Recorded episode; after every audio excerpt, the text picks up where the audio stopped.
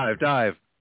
Kingway, Fox, Beard, Lockers acting very weird. Captain Pike, Sisko's wife, Klingons and the afterlife. Boimler, Tendi's dog, Ransom is very hard. Spore Drive, Black Alert, Georgiou has gone berserk.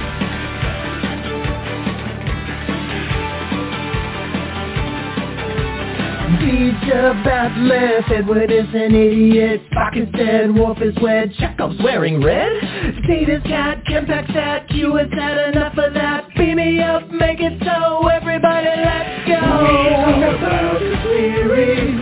You can join us live by picking up your phone now. We talk about the series. We're coming to you on your streaming services now. We talk about the series. Comic books and games, we go beyond the show now. We talk about the series. Come and join us as we sit and chat and we go on and on and on and on.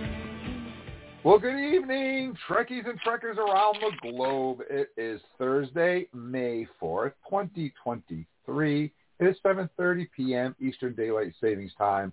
That means we are live for the next two hours. You can let your fingers do the walking and call Trek Talking right now at 646-668-2433.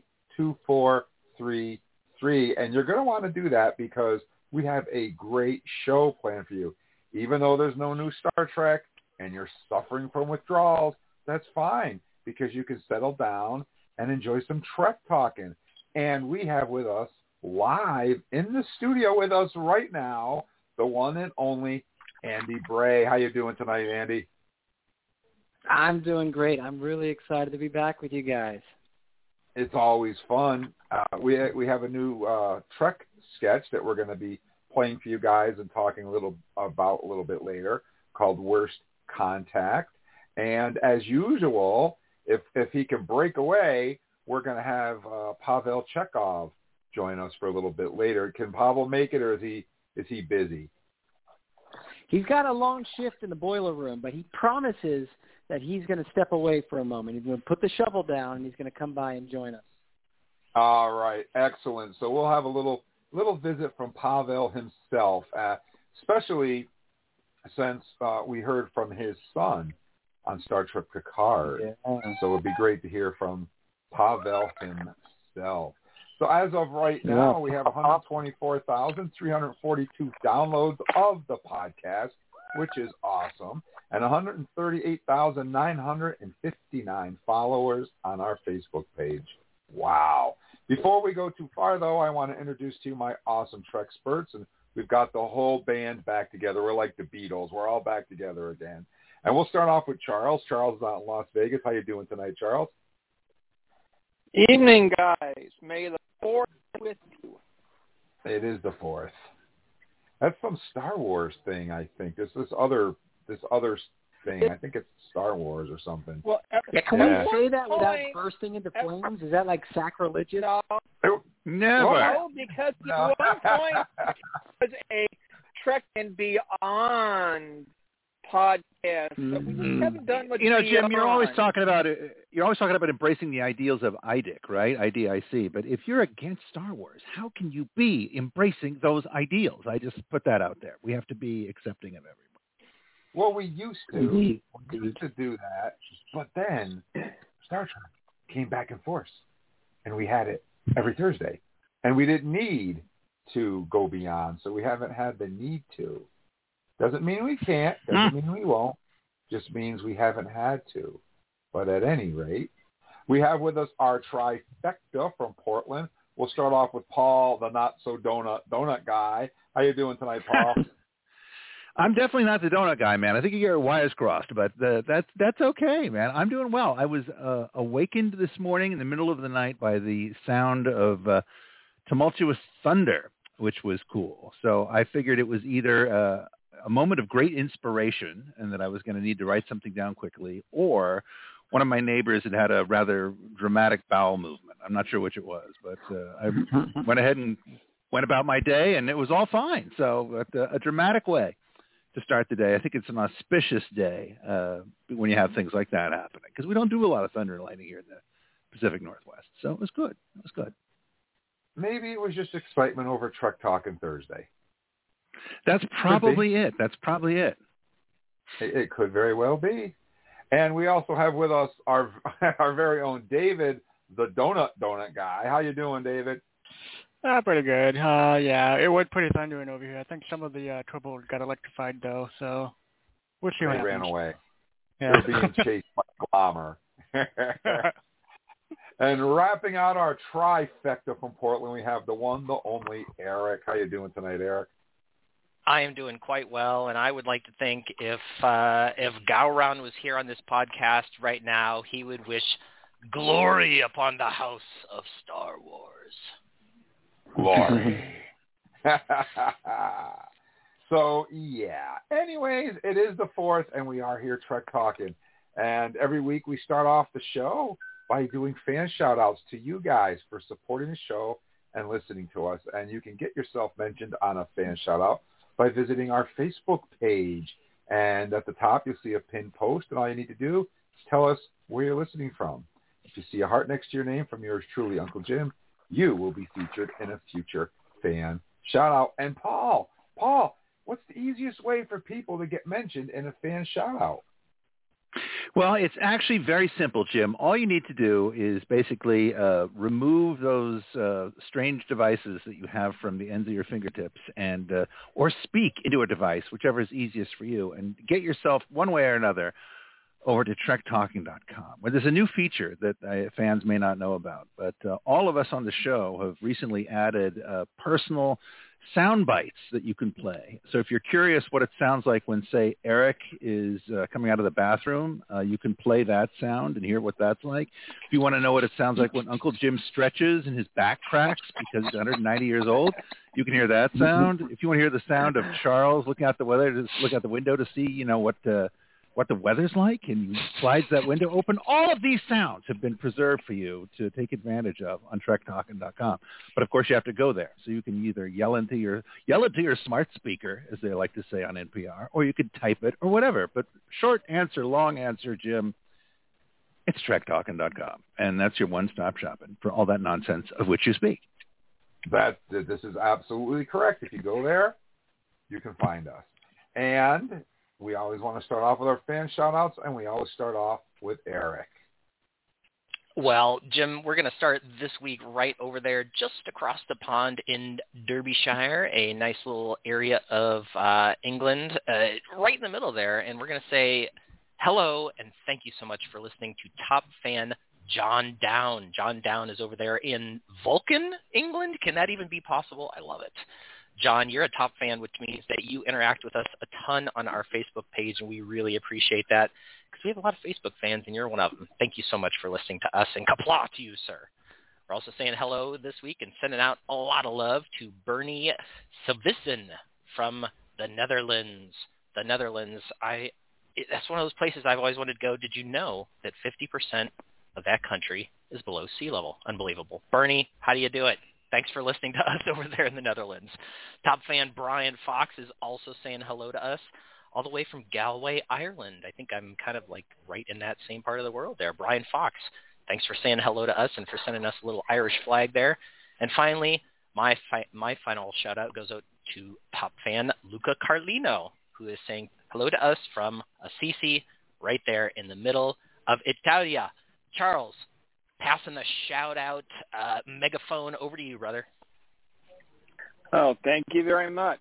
Let's start out with top fan Marie Hazel from New Hampshire, up in Jim's neck of the woods. Sam Ella Sherman, I'm from Wisconsin in the United States. Live long and prosper, everyone. Uh, which we wish you to live long and prosper. Top fan Timothy R. Twist from Fremont, Ohio. Welcome, Timothy. And last one on my list, down in my neck of the woods, Sean Wells, down in Tucson, Arizona. David, I'm going to pass the megaphone over to you. All right. So yeah, I got Malcolm Jones saying hello from Lewisville, Texas. And another saying hello from Cheryl Martin, Vicksburg, Mississippi, USA. I have a top fan saying hello from Terry Godwin from Gulf Shores, Alabama. And last on my list is Dorian C. Corbett saying hello from Iowa. I live uh, about 40 minutes north of Riverside where Captain Kirk will be born in the next hundred or so years. Cool. Uh, Paul, I'm going to pass the megaphone to you. Thanks, David. Appreciate it, buddy. First of all, I'd like to give a big shout out uh, to uh, the other corner of the uh, Pacific, to uh, Cebu City in the Philippines, to fan Bruce Emmons, who's given us a howdy do from way, way, way down there on the other side of the planet. So great to hear from you, Bruce. Thanks for being a fan and for sharing your Star Trek enthusiasm with us. Spinning the globe and flying back onto the other side there, we're going to go back to Europe and we're going to go to Holland, the Netherlands. And uh, here's a greeting from a great fan there, Ineke Groenwald Bulder, who is saying hello to us. Hello, Ineke. Thank you so much for shouting out and for being a fan. Uh, we're also saying Qapla' and live long and prosper to Sebastian Margus, uh, saying hello to us from the great nation of Poland. And finally for me, uh, top fan Mickey Nikolic is saying hello from glorious, beautiful, stupendous Belgium some amazing, amazing places. And guess what? Just about everywhere you look on the planet, there's somebody who's a Star Trek fan. And that's the nice thing about Trek Talking is it's a cool place for us all to come together and celebrate what we all have in common. So pretty cool. Wouldn't you echo that sentiment, Uncle Jim? Absolutely. And I want to start off by saying thank you and Qapla' to top fan Vincent Lemon, who's listening to us in New York, which is awesome. Also, I want to say hello and thank you to top fan Eddie Vera, who's listening to us in the Bronx down in New York. I wonder if Eddie happens to know Ray, but the Bronx is a pretty big place. We also want to say thank you to Colleen Myers, who says, I'm from New York, New York. The Bronx is up and the battery is down. That's pretty cool. And last but not least, not from New York, we want to say thank you to Justin Jones, who's tuning in from Pittsburgh, PA. And that wraps up our fan shout-outs for the week. To hear your name mentioned, head over to Trek Talk and, and Beyond on Facebook and just tell us where you're from. It's that simple. And this is the part of the show where we do our Star Trek birthdays, which means first we have to hear from Mr. Worf.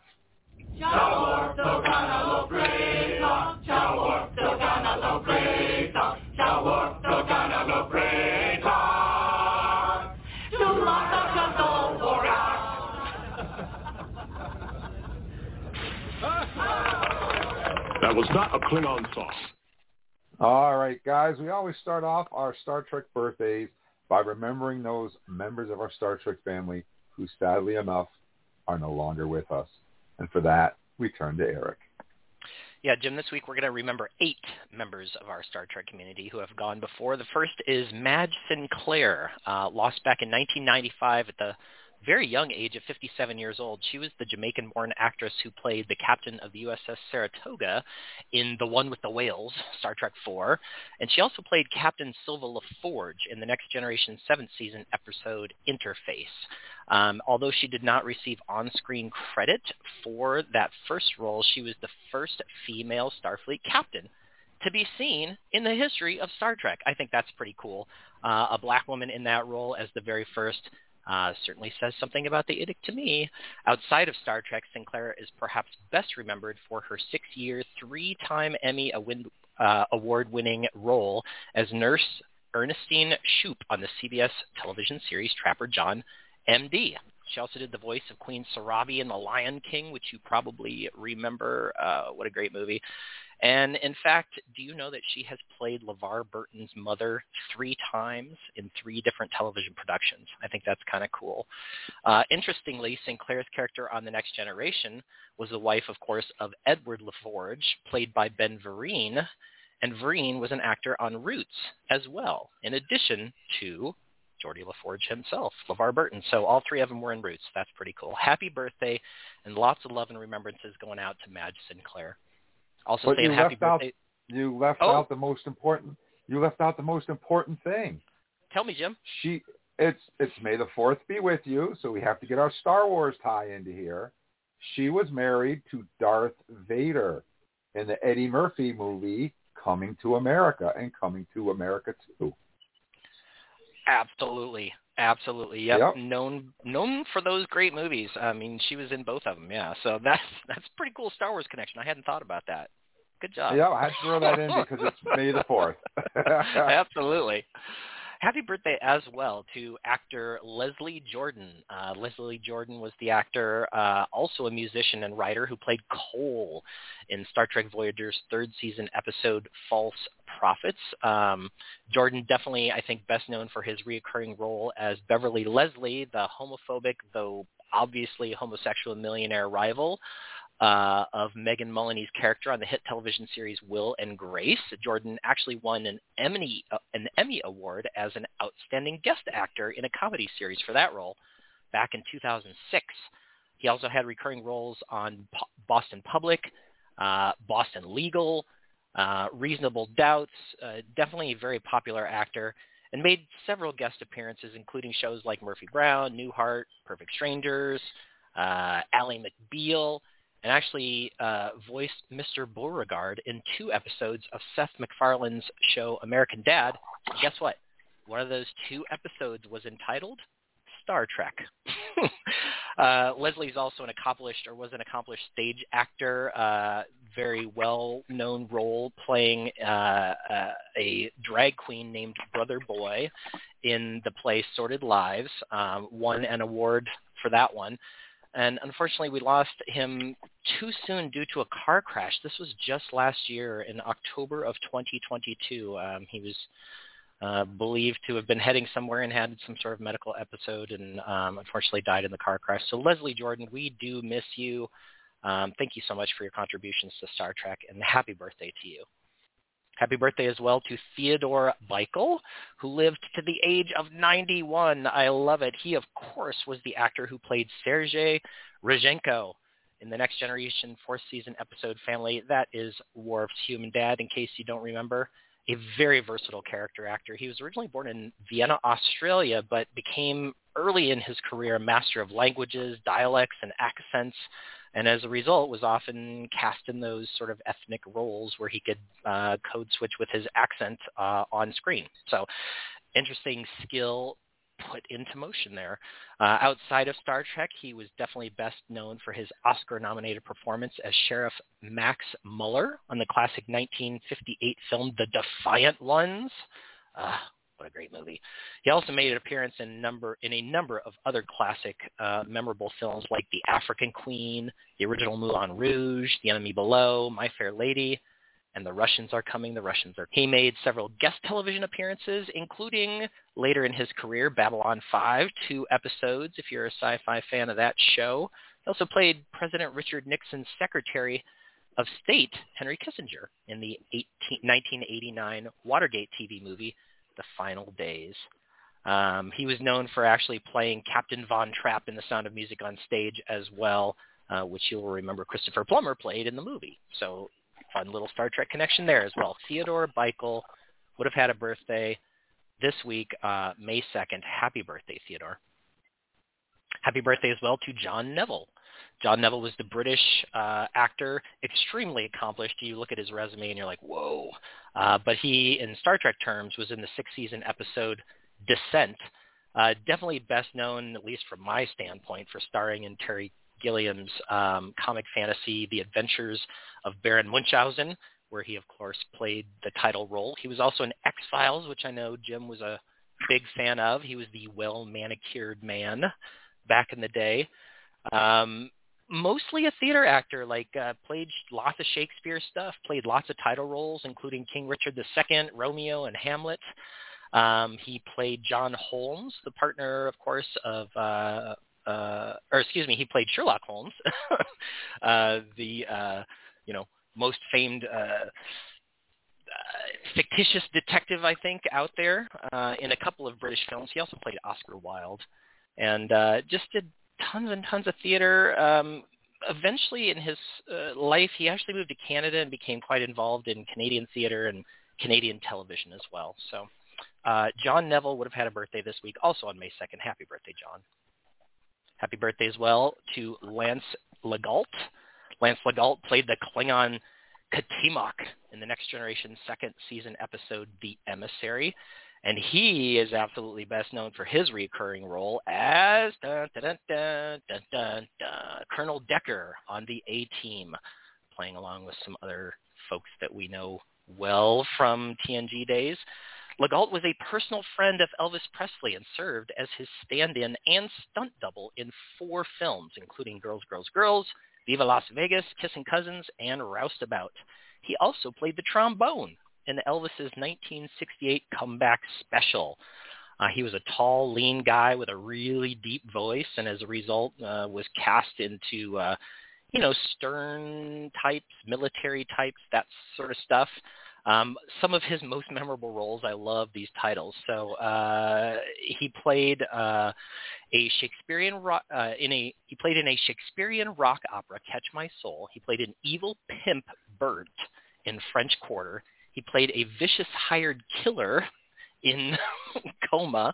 He played a formidable card shark in The Gambler, and he played a steely prison guard in Fast Walking. Uh, I just love those title roles, or those uh, character roles.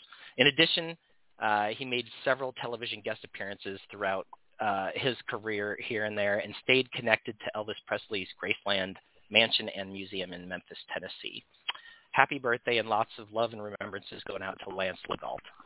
Happy birthday to Donald James Marshall as well. Donald James Marshall was the actor who played Lieutenant Boma in the original season, original series first season episode, The Galileo 7.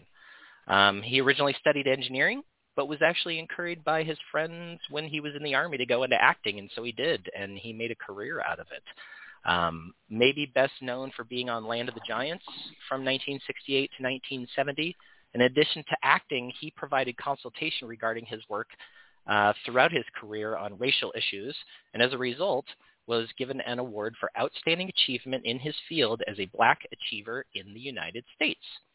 Uh, very cool. Uh, he also starred opposite US actress Nichelle Nichols in a CBS movie, Great Getting Up Morning, which aired in 1964. Um, that had some cool stuff in it as well. And between 1978 and 1980, he made three appearances on another show I know Jim loves from back in the day, The Incredible Hulk.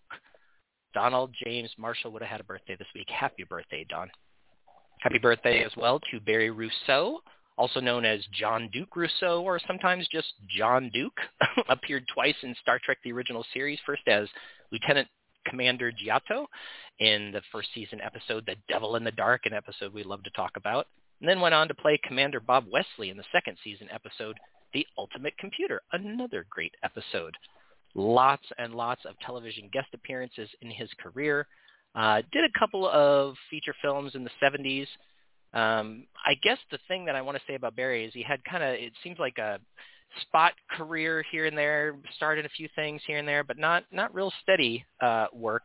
And according to the Internet Movie Database, Russo, uh, you know, was born on the 2nd of June and died on the 13th of December. And although the Social Security Death Index does list a John D. Russo with this birth and death date, it's unconfirmed as to whether it is indeed Barry Russo. Uh, so one kind of in- instance where his stage name got in the way on, on his own death certificate. Uh, so Barry Russo uh, would have had a birthday, lost back in 2003. Happy ba- birthday, Barry. And our final remembrance this week is for Jeanne Bal. Jeanne Bal uh, was one of two actresses who played Nancy Crater in the original series first season episode, The Man Trap. And Jim, who's the other actress who played Nancy Crater? Well, oddly enough, it was Sandy Gimpel, and she's going to be at Trek Long Island. So you can head down there. You can meet Sandy, and you can meet me. So check it out if you're in the area. So Jean was the human version, and Nancy was the salt vampire version, which I think is pretty cool. She was born in Chicago, but grew up in California, where her father worked as a set designer in Hollywood, uh, and went to school in Santa Monica I got some work in some theater back in the day, like in Gypsy Lady and South Pacific and Guys and Dolls. But uh, she's probably best known for her co-starring role as Vice Principal Jean Pagano in the first season of the high school drama series Mr. Novak. A few other credits here and there, um, but she actually retired from acting way back in 1971 and decided to become a mom. Uh, had a couple of different marriages and a couple of different kids here and there, but what a great role what a great episode. Jeanne Bal would have had a birthday this week. Happy birthday to Jean. And that, guys, is it for our remembrances. What a wall of talent we have just gone through. Eight members of our community who have gone before us. But there are still those who are with us, right, Charles? Passing that birthday Yes. candle to you, brother. All right. Let's start off with Harry Shum Jr. Is a Costa Rican actor who voiced Rhoda in Star Trek Lower Decks third season episode of Mathematically Perfect Redemption. One of his major roles that he's known for in another series is Mike Chang in the series Glee. Warhit played Kazago in Star Trek's Next Generation first season episode The Battle. Tom Klunis played the Ibudan in Star Trek Deep Space Nine series episode Man Alone. Stephen Macht played General Krim in Star Trek Deep Space Nine second season episode Circle and the Siege. He'd auditioned and was given serious consideration to playing the role of Jean-Luc Picard. He is well known for many classic TV series, plus One Life to Live, General Hospital, and Murder, She Wrote. And the last one on my list, Dwayne Johnson, actor, producer, wrestler, well known for his ring name, The Rock portrayed the Pendari champion in Star Trek Voyager's sixth season episode uh, Tsunkatse.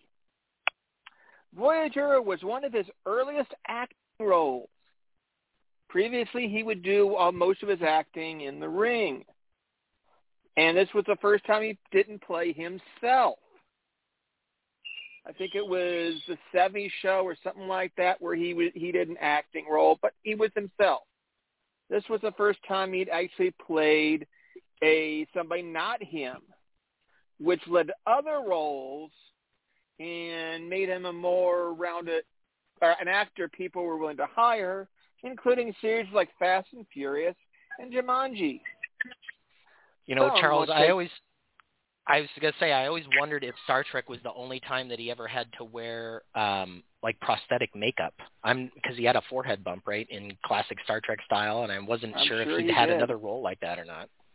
I didn't really check to see if he'd had any other sci-fi roles, but Mm-hmm. this was the first time he actually didn't have to play Dwayne Johnson or The Rock, and that gave gave cred to him to being a serious actor, and got him more roles after that. Now I'm going to take this candle, which was kind of low burning from when Eric handed it to me with so many birthdays, and pass it on to Paul. All right, man. I better not burn the ends of my fingers, Charles. I be- best be Yeah. careful. Well, we got all kinds of folks uh, that we're celebrating this week. I'd like, first of all, to give a big happy birthday to actor Charles Seel, a New York actor, but really made his uh, bones in a whole number of different westerns.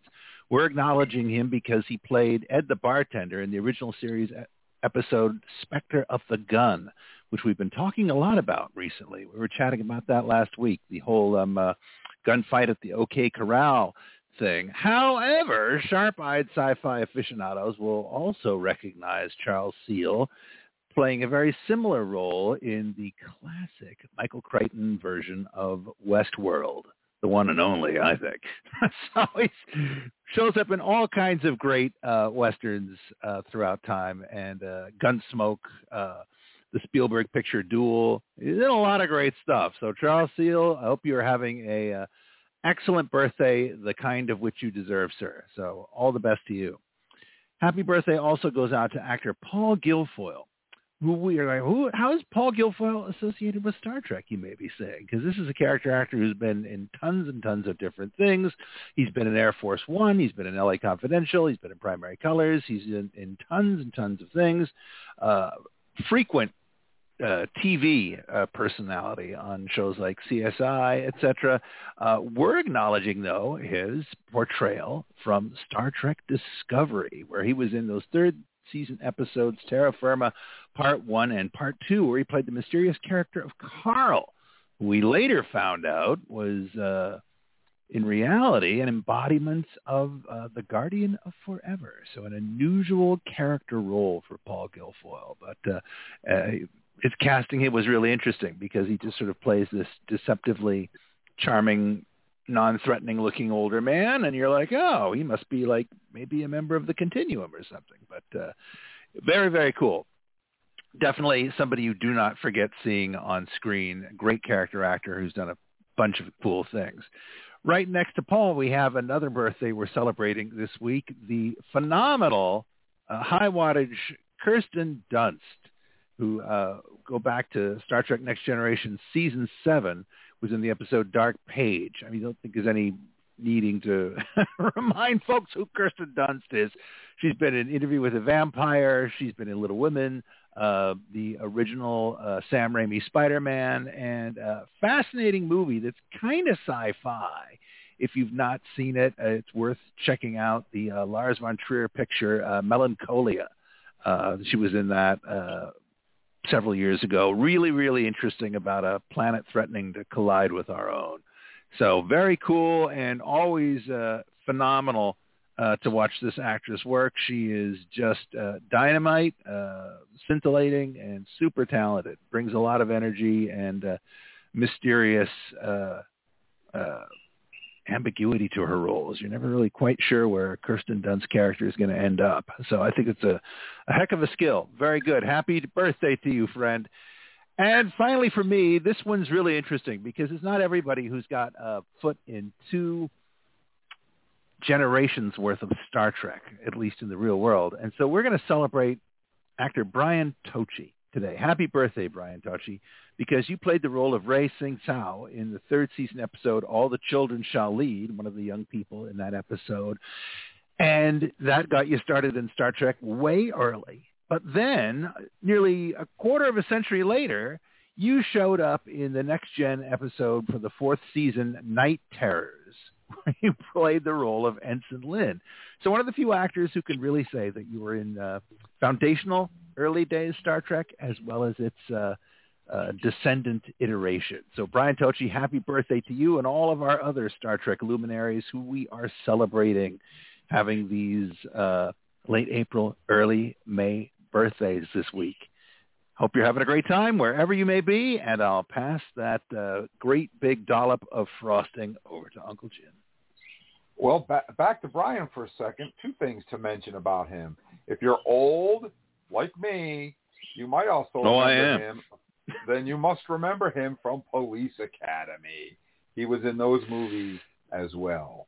Uh, but I, I'm happy to say I managed to miss all those, Jim. I very consciously.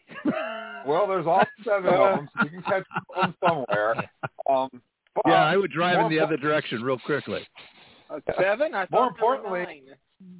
he is making an appearance this weekend at Saratoga Comic Con in Saratoga Springs, Oh, nice. New York.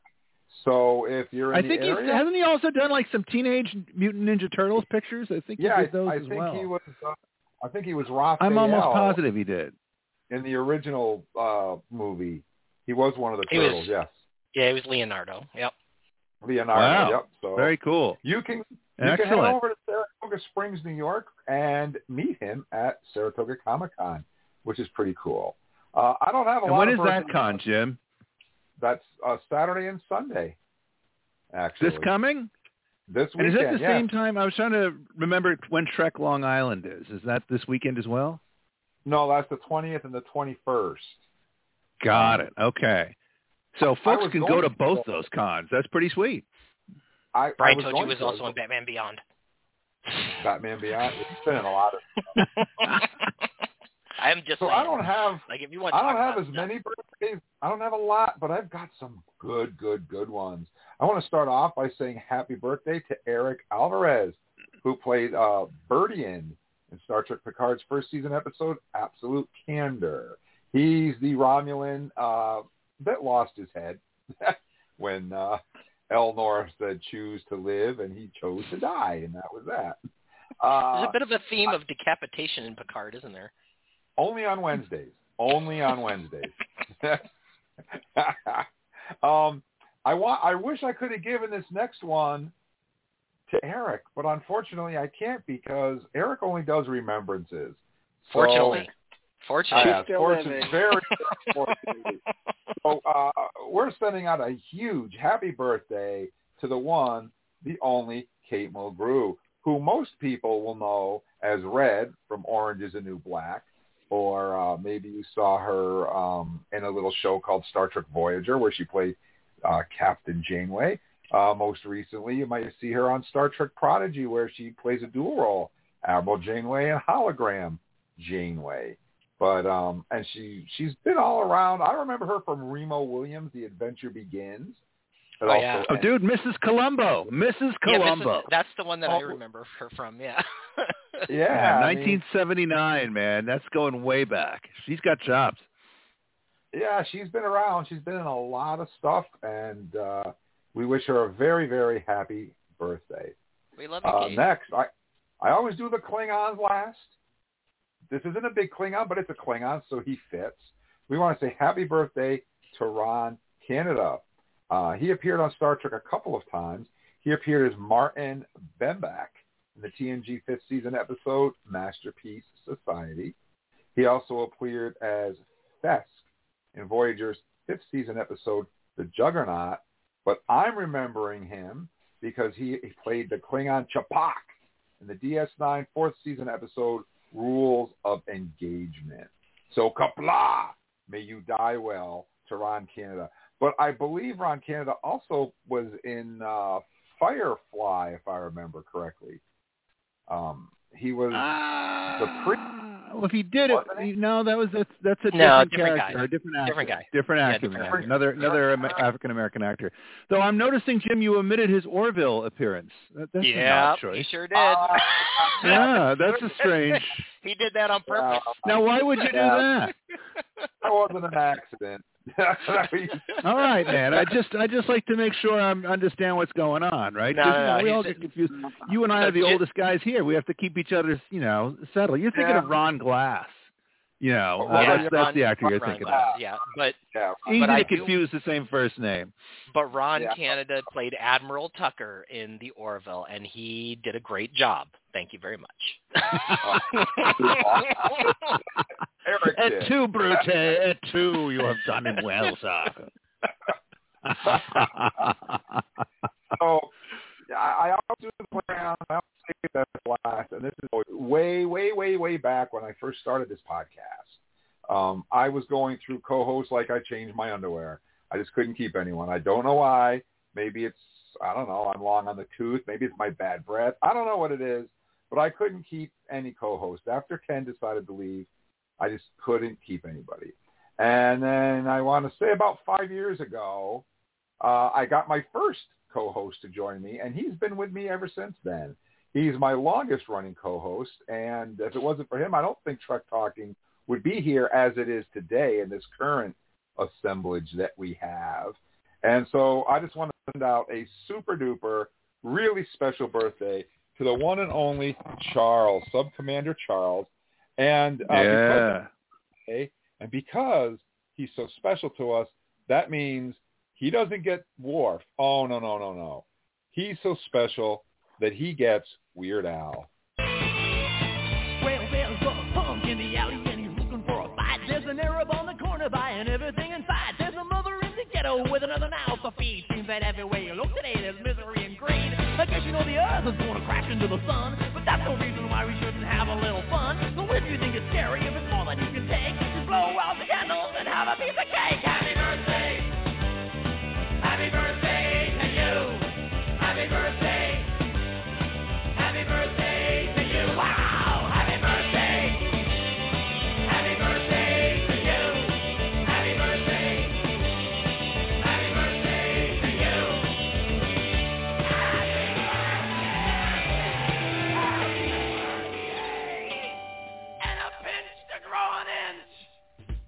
So it's a little belated, but happy birthday, Charles. Oh, thank you very much. You got to share you got to share the day with with Kate Mulgrew. What more could you ask for? Oh, very worthy of sharing with her. Especially if you ever get the chance, fans, you ought to read her biog- ought to read the biography of uh, Captain Janeway. Doesn't include her prodigy years, but it's a very good, very good book. And it's got some good pictures in it too. If you buy the physical book, the uh, Kindle one doesn't have the pictures, but the physical book does, which is pretty cool. Well, guys, uh, this is the part of the show where normally we would go into our episode review, but we don't have that this week.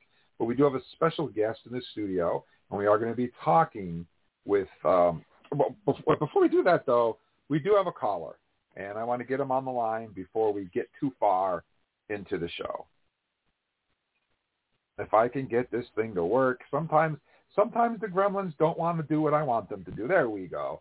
Hello, good evening. Thank you for calling Trek Talk. And what's your name and where are you calling us from tonight? Blah blah blah. You, you talking about the uh, uh, uh, the the gremlins? The gremlins. Hey Ray, how you doing, buddy? Hey Ray. Yo, my brothers. How you guys doing today? Hey, we're doing pretty good. Uh, Ray, do you have access to Facebook by chance? Of course. I want I want you to do me a favor. I want you to go to our Facebook page, uh, Trek Talking and Beyond, or you can go to www.trektalking.com, and I want you to send me a message with your address because I have a Blu-ray copy of Strange New World Season 1 that I want to give to you for being such a good fan and a regular caller to the show. How does that sound? Wait, are you serious? I'm I'm very serious. Absolutely. All right, wait a minute, wait a minute, hold a minute. This whole woman, I said, this whole woman. Because if you don't leave him a message, he's going to have to walk to you, and that's a long walk from to, Vermont to the Bronx, man. I don't. I'll, Jim's not up for it. Put you down.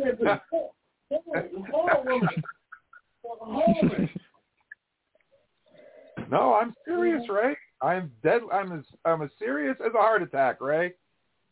I mean, please, right now, right now, please, please. I'm very serious. Oh, I said, my wife knows this more than I do. Eva, they go give me the Eva, they go give me the DVD, please, please. They're gonna give you the DVD. Yes, please.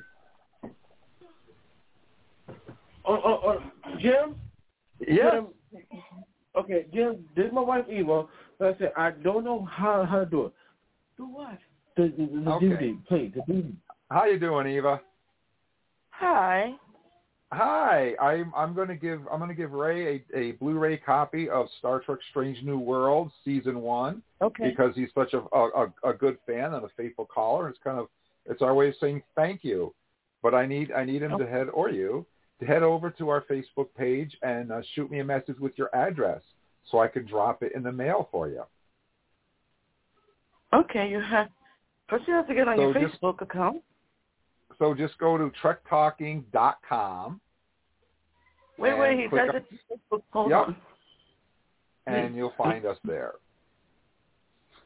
You got it? Yeah, Yep. yeah, on Facebook. Okay. Click Yep, on you- to you where now? You can go to Trek Talking and Beyond Okay. and uh, just shoot me a message with your address. Listen. Go here. Yep. Go to go to search, and then you can Yep. put in the Hey, site that he has. And Beyond. Yep.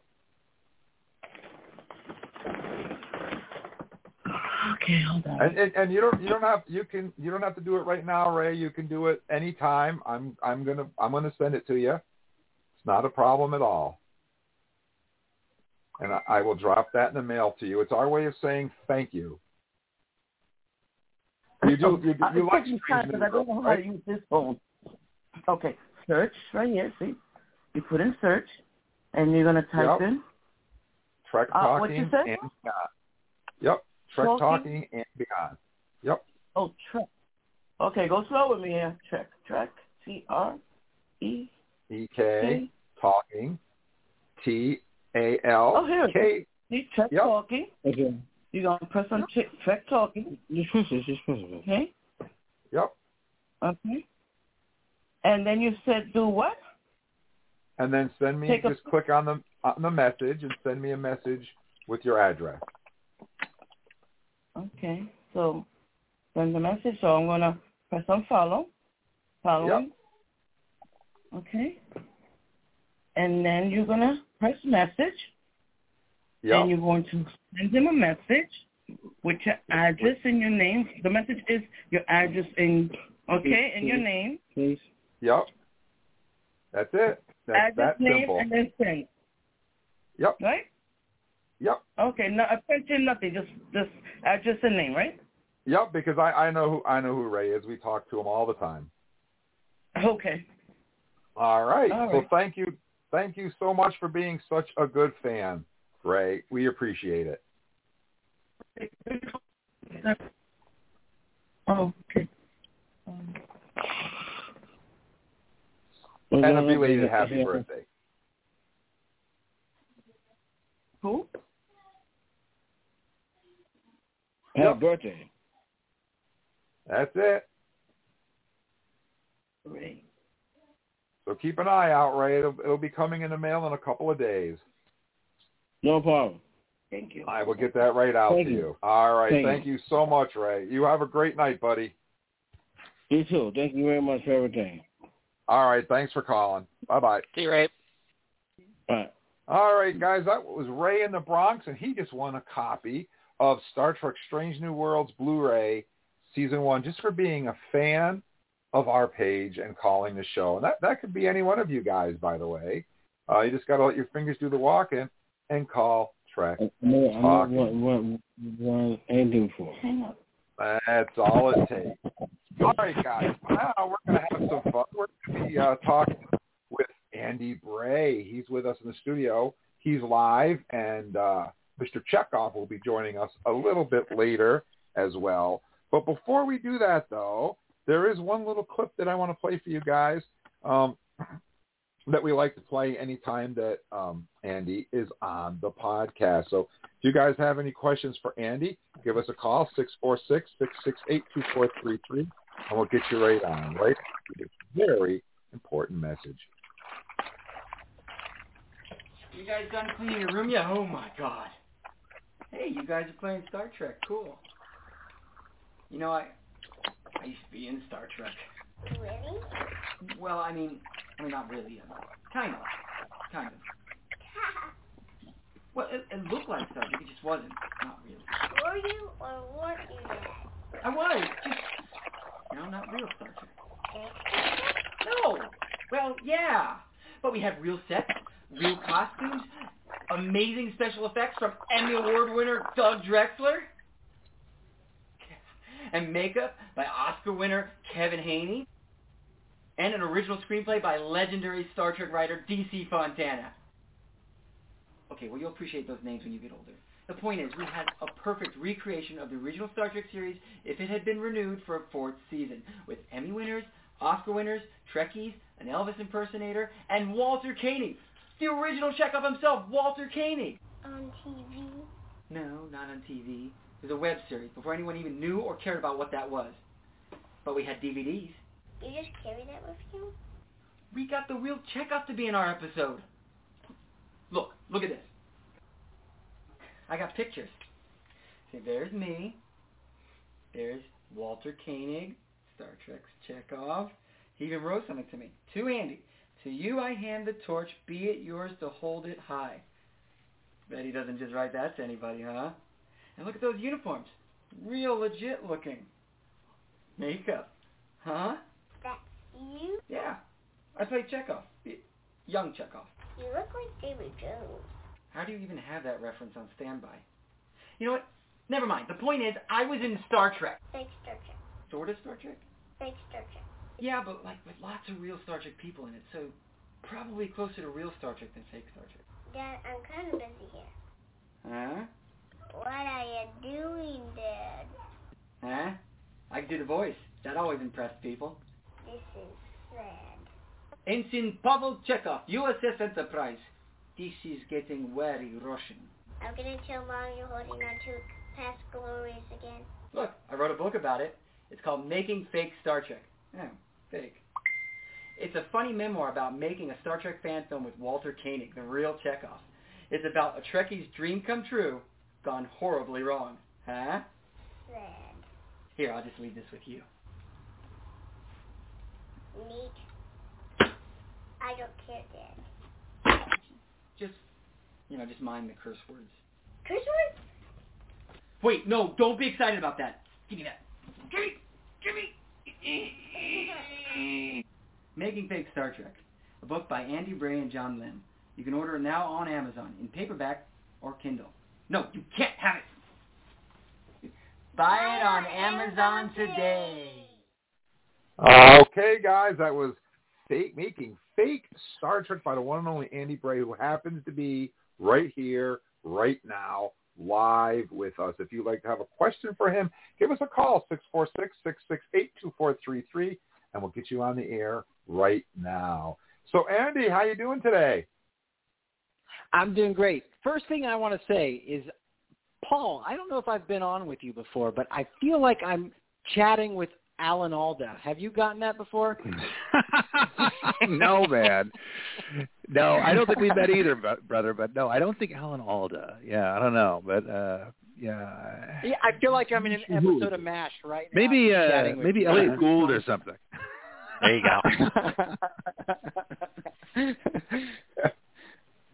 I no, feel like when, when yeah, yeah. Pops on later, you can you can start doing some some uh, Alan Alda mash lines, and Chekov will do his lines, and it'll be like the, the mash. We'll do a mashup, man. We'll do like a When. Worlds Collide, right? If uh, Time Warp had sent Exactly. uh, Chekov and Sulu back to uh, the 4077th, and we'll just, you know, Yeah. uh, we'll get Eric really hopped up, and he can be Frank Burns, right? He can be, you know, very I uptight, right. Eric? Come on. you can do that. What's wrong with you? I can We don't have a It'll hot lip be like- Houlihan though, so the whole premise is kind of screwy. But uh, we'll make it work. It'll be like a, a, a TV guy Mad Libs episode of Trek Talk. Excellent. If we, you know, when the fa- the Mash thing doesn't work, we'll just switch to another another franchise. We'll, you know, pick something There out. you You know, uh, uh, you know. I I think if I, you know, uh, uh, we can, I can do a good Telly Savalas if need be. So Oh, we can always do that, right? Wow. No problem. well, it's great to meet you, man. You're you're a, a legend around here for sure. Oh, thank you, thank you. Yeah, it's great to be back on, and it's great to to get to chat with you. And yeah, so I'm, I'm, I'm excited to talk guessing that's your real daughter, right? Oh. From that clip, is that right? My son, yeah, he's, he's just at that age where it, it could go either way. Yeah, you never know. is high pitched. These days, who knows? Hilarious, man. that's- he is hysterical. That is some funny stuff. the the Jude from StarTrek.com. He ended That's up right. doing uh they they they spotted him at a convention and had him answer some questions about Star Trek and they were impressed with his knowledge of Star Trek. And then when I wrote an article for StarTrek.com later, uh, how to raise a Star Trek fan, and I, I had pictures of Jude and mentioned Jude, and they they were like, "Wait a second, are you Jude's dad?" Which was weird coming from Star StarTrek.com that they knew who my son was. it's like, yes, I'm Jude's dad. And they said, "Oh, we loved him at the convention," and then they brought him in to do uh, uh, to review Star Trek Picard, the first two episodes of Star Trek Picard, and then to do he got to do a painting with with Isa Briones. Uh, No way. Oh, Uh, that's so cool, man. That's great. yeah, yeah, it was really cool. He was. Uh, they they brought him. We went down to Santa Monica to the uh, uh, hidden secret hideout um, headquarters, which is so cool. They have like a Star Wars pinball machine or Star Wars arcade game, but they have a Star Trek motion picture pinball machine. They've got this big Star Trek mural. They've got all sorts of like Star Trek. They've got that Spock a helmet with the light on, uh, which they had Jude wear. So they're all like fans. We were in the writers' room. And they said, "Hey, can you just not look at the big whiteboard with all the plot details of Star Trek Discovery season four? Wow. So, I, I tried to- Behind the I curtain, to man. Behind the curtain. Yeah, I know. It was really cool. And then he got to watch some Star Trek Picard in the editing bay. We saw it like the week before it came out. Uh, and then uh and then yeah, Isa came over and then he got to do some painting with her. She was just amazing. She was so great. That's awesome. Listen, man. Of course, whenever we have a, especially you know, if it's somebody I've never met, right? We have somebody on the show. We always like, you know, immediately like, you know, creep on their IMDb page, right? And like t- about 20 minutes ago, we were talking about Kirsten Dunst, and I'm like going, wait a second, boy carrying tray in cafeteria for uh, Spider-Man. What can you tell me about Yeah. this?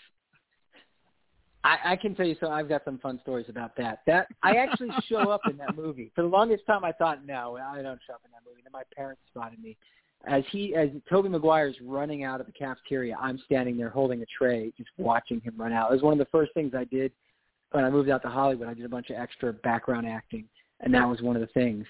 And and some quick cool stories about that was we shot it at a high school on location and it was like an all day, all night thing. The first thing I remember is showing up, like all the line of extras showing up to go into the high school, and the actual high school kids like looking us up and down and saying, "You guys look old. You guys don't look like high school kids." and me thinking, like, "Hey, I'm 18. I I just moved out here. I was high school like last year. Give me a break." You're old And enough to be my was- dad. and it was it was like they they they shot we shot so long in that cafeteria that they brought in these massive big Hollywood industrial lights to shine through the cafeteria windows because we were shooting well into nighttime. And so they it, it looks like daytime on the film in the film, but it's actually way into nighttime. We were going way late. And I think one of the reasons was we were all just sitting around in the cafeteria waiting while Tobey Maguire was trying to catch all that stuff on the tray and they were just doing take after take after take. And for anyone who doesn't know, I didn't get to see the filming of that scene, but it they did I think a hundred and something takes so that he he catches all those things for real on the tray. Like he he oh slides Oh and he God. falls, and because he's got fighter instincts, suddenly he's catching his milk and his apple and his his plate, and he they just kept doing that take after take until they got it. And the, meanwhile, the, we're all sitting in the cafeteria wondering what the hell is taking so long. Why is this? Why are we still sitting here? What what are they filming?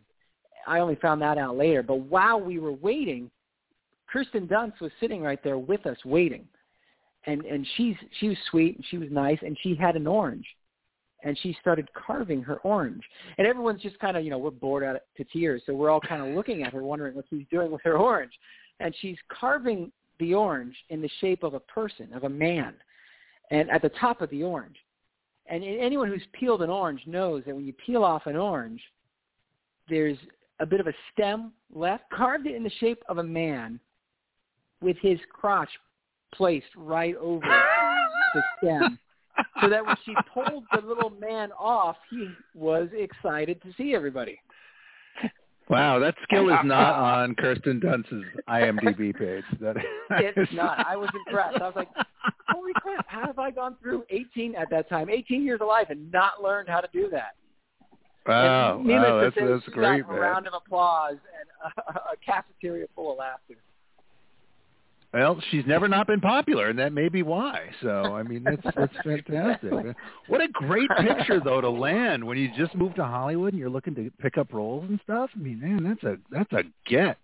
Yeah, that's that's something to brag about forever. What a great picture. Yeah, I still impress people with that one. Uh, I, I'm I'm in Tennessee right now, going back to school to become a, a drama teacher, and my classmates they found out I was in Spider-Man, uh, the the original as we call it now, Spider-Man, and they were so impressed. I, I definitely earned some brownie points with my with my college chums. Oh man, you're doing the best work ever being a drama teacher. I think. I mean, it's uh, uh, drama teachers were a huge. Uh, I always blame those people for basically, you know, getting me on a good life trajectory when I was, you know, in, in high school because those are those. That's an important job. I I think in terms of like you because you're really Yeah. showing people now that that you know you're, you're discovering yeah. talent for the future, right? Exactly. Now, I wanted to do some sort of career to support the family, but something that I could enjoy and something, uh, you know, connected to acting. And and this way, yeah, I can I can start training the next generation of, of Star Trek actors. You'll always go to you'll always go to work happy, brother. That's what I predict from from having that gig. Exactly. Because you're, you're around so many young people getting getting permission to use their imagination. What better job is there than that? That's fantastic. Yeah, I know. I want Good for to. you, brother. What really excites me about that is to be able to inspire people to love acting and to love theater as much as I do. Well, Very Is cool, your, is, is your goal to uh, teach high school Andy? or college? It's to teach high school. I mean, I wouldn't mind teaching Ah. college, and, and the college I'm going to is cool, and I, I wouldn't mind. Te- but I, I kind of want to teach high school where where they're Ah. younger and they're still waiting. You know, they're putty, waiting to be molded and shaped. You know. Oh, some of the productions you can do on those on those stages are fabulous. Well, I've already thought of doing, and I don't think I'd ever get permission to do it. But but Spock's Brain. For those of you who know me, I did. That would uh, be Paramount yeah. Pictures produced Spock's Brain Yeah. episode on the improv stage. That's how I got into the the fan film that Walter brought me into, Walter Koenig. And that's how I started playing Chekov was through Spock's Wow. Brain. I thought that would be fun to do that. You know, That and Andy, Clue. I would love to do Clue, the stage play. You want to Yeah. uh, you want to tell us about your latest Trek sketch, The Worst Contact? Yes. Yes. So Yes. this was actually the first one I ever wrote. When when I first decided to start doing Trek sketches, uh, it was First Contact Day, probably 2020, First Contact Day 2020, in the midst of the pandemic. And uh, I woke up one day and was like, I should do something for First Contact Day. And, and then while I was taking a shower, this the whole plot just kind of played out in my head of these two bumpkins kind of witnessing first contact and not being impressed at all by the the lack of of uh, uh, alienness of the aliens. You know, here's UFOs landing on Earth for the first time ever, and they look just like us, the Vulcans. They look just like us. And and the sketch kind of played out in my head, and I thought, oh, that would be so much fun to shoot. But it was already first contact day at that point, and I I wouldn't have had time to write it and shoot it and edit it and put it out. I ended up, I think, on that day just putting out a picture of me superimposed in front of a bunch of the first contact crowd holding a welcome Vulcan sign. But I wrote down the idea, and it was always intended that I would film it eventually to, to be released on First Contact Day. And then I ended up doing the other Trek sketches, the Becoming Chekov and the, the Klingon Vacation and all the other ones, waiting for an opportunity to film this one so that I could release it on First Contact Day. And it, it finally this year, it finally timed out so that I could actually do that. I did it on my spring break. I recorded it and edited it so that it actually I could release it on First Contact Day. But yeah, this is the first one I wrote, and essentially yeah, two country bumpkins in in uh, Montana witnessing first contact and, and being less than impressed uh, with the Vulcans, and then kind of messing things up for humanity. And here it is, guys. I ripped the audio. You guys can go on YouTube and actually watch the video.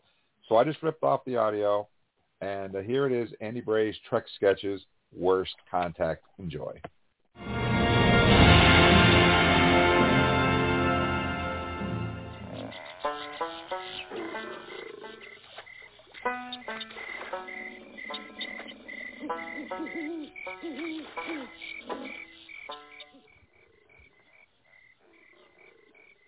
I swear to God, Bob Jr. Jr., I'm gonna be pissed. You got me out of bed for some lame ass Neil deGrasse Tyson meteor shower. You mean you ain't heard yet, Buck? Dr. Cochrane's Phoenix made the warp slide. You mean some fool gave that tall drunk at the bar a rocket? Plus, now we got aliens landing. Time out. Did you just say aliens? You mean to tell me that that lanky fool led them straight to us? He said they're coming to make first contact with us. What? That sounds pre-verse. This first contact code for program because I don't care how many light years they traveled. Ain't nobody going near my butthole. I think a first contact's more sort of meet and greet with photo ops. Don't be so naive, BJJ. Ain't nobody travels interstellar distances for a damn handshake. No, they are here for one reason and one reason only, to put hands on damn butts. Oh dear. The wise, poor old unoffended Montana rancher. Rancher? I ain't never seen a damn cow around here, have you? Not everybody in Montana's a rancher. Watch too much damn Yellowstone. It ain't my fault. Them's the only shows on Paramount Plus anymore. Ranchers. Well, if we ain't ranchers, what are we? Hell if I know. Probably unemployed. Damn town don't got nothing in it but a bar and a missile silo. These damn aliens came all the way to Earth just to land in a Jeff Foxworthy joke. Alien life, it really do stir the imagination, don't it? Strange new life forms, likes of which we ain't never seen before. Maybe orange creatures with three arms, ten feet tall, or maybe made of silicone. Implants? You're in the wrong town for that, muchachos. Oh, Lordy, here comes their ship.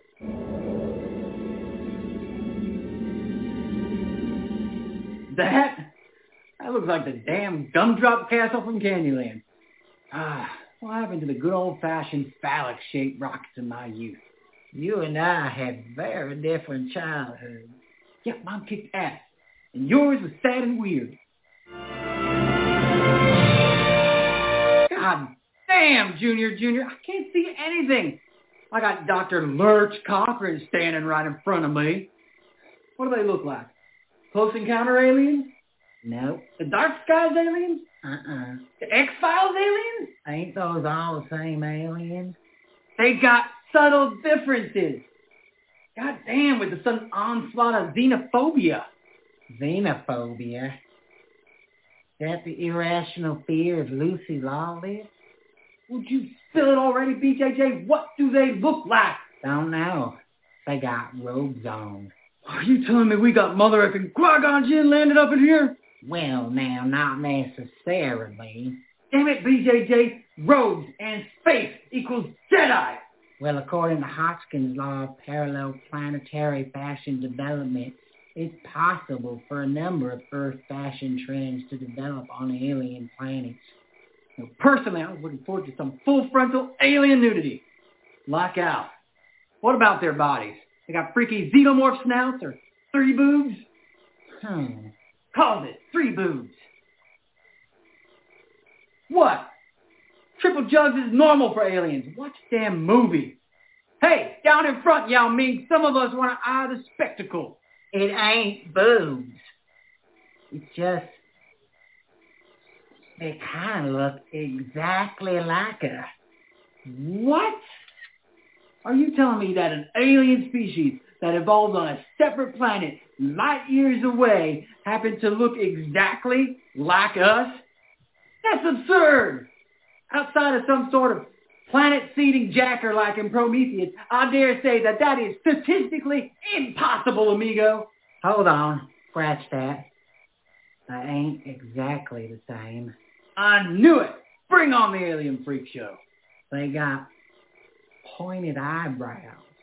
What, like Eugene Levy? No, he's got bushy eyebrows like two caterpillars kissing. These fellas, they got eyebrows that go up like they're peeved about something. They're probably pissed that we look just like them. It's hella awkward. Ugh. They also got pointed ears. Like freaking ninja star ears? Not exactly. They're like ours. Jesus, Hollywood Christ. But they go up slightly at the top, like Legolas from Lord of the Rings.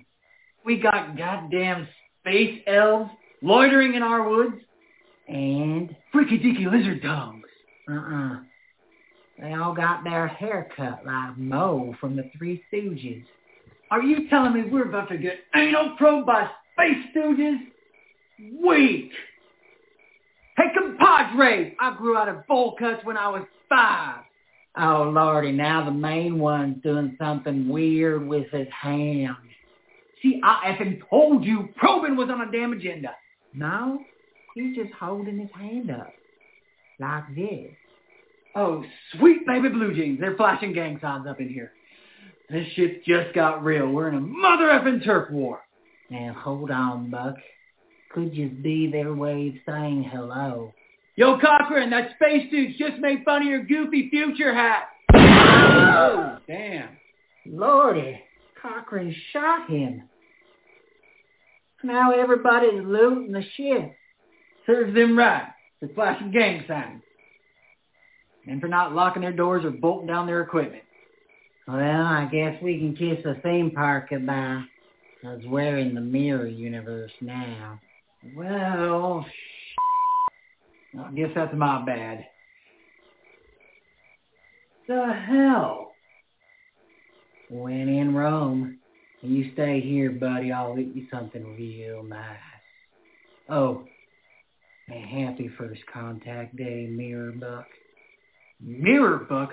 What fresh new hell is that? Well, now that we know what universe we're in, I, I figure it's best to lean into it.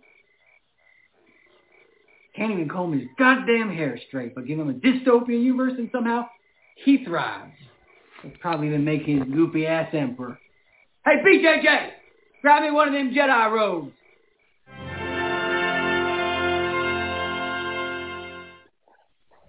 And there you have it. Worst contact, mirror universe contact. Yep. Now you know how it happened. That's how the mirror universe was formed. Two bumpkins in the Montana woods. It happens. It happens all the time. I always Yeah. suspected that Yep. was the case, um, but I'm just glad to have it finally confirmed. Yep. In in a sort of canon. If anything Yeah, I made was canon. No, Andy Bray brain stuff is always considered canon adjacent on this podcast. Good. That's that's what I figured. I just I wanted to hear you say it. Yeah, yeah, yeah. yeah. No, no, no. We just want to Yeah. make sure our listeners understand that that's the case. yeah, Yeah. this is pretty much before you watch In a Mirror Darkly on Star Trek Enterprise, watch this this short, and this is it leads right into it. oh. Especially the who elephant in the room. More than just just the radio show version of it. Just go to YouTube. Uh, Yeah. The Andy Bray TV, uh, YouTube.com slash The Andy Bray TV, or or my website, uh, TheAndyBray.com, and, and there's links for it there, and you can see the the visual version of the radio show. Yes. I, I I also posted the link on our Facebook page on First Contact Day. You can find it there too. Yes. Absolutely. I'm surprised. I'm surprised you didn't didn't get your son work him into there somehow. Is it? You know.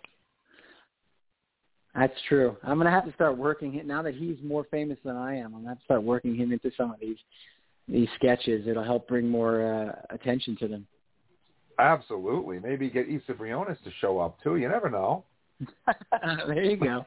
Yeah, just tell her it's another painting gig. Yeah, Jude wants to paint another picture with you. Come on by.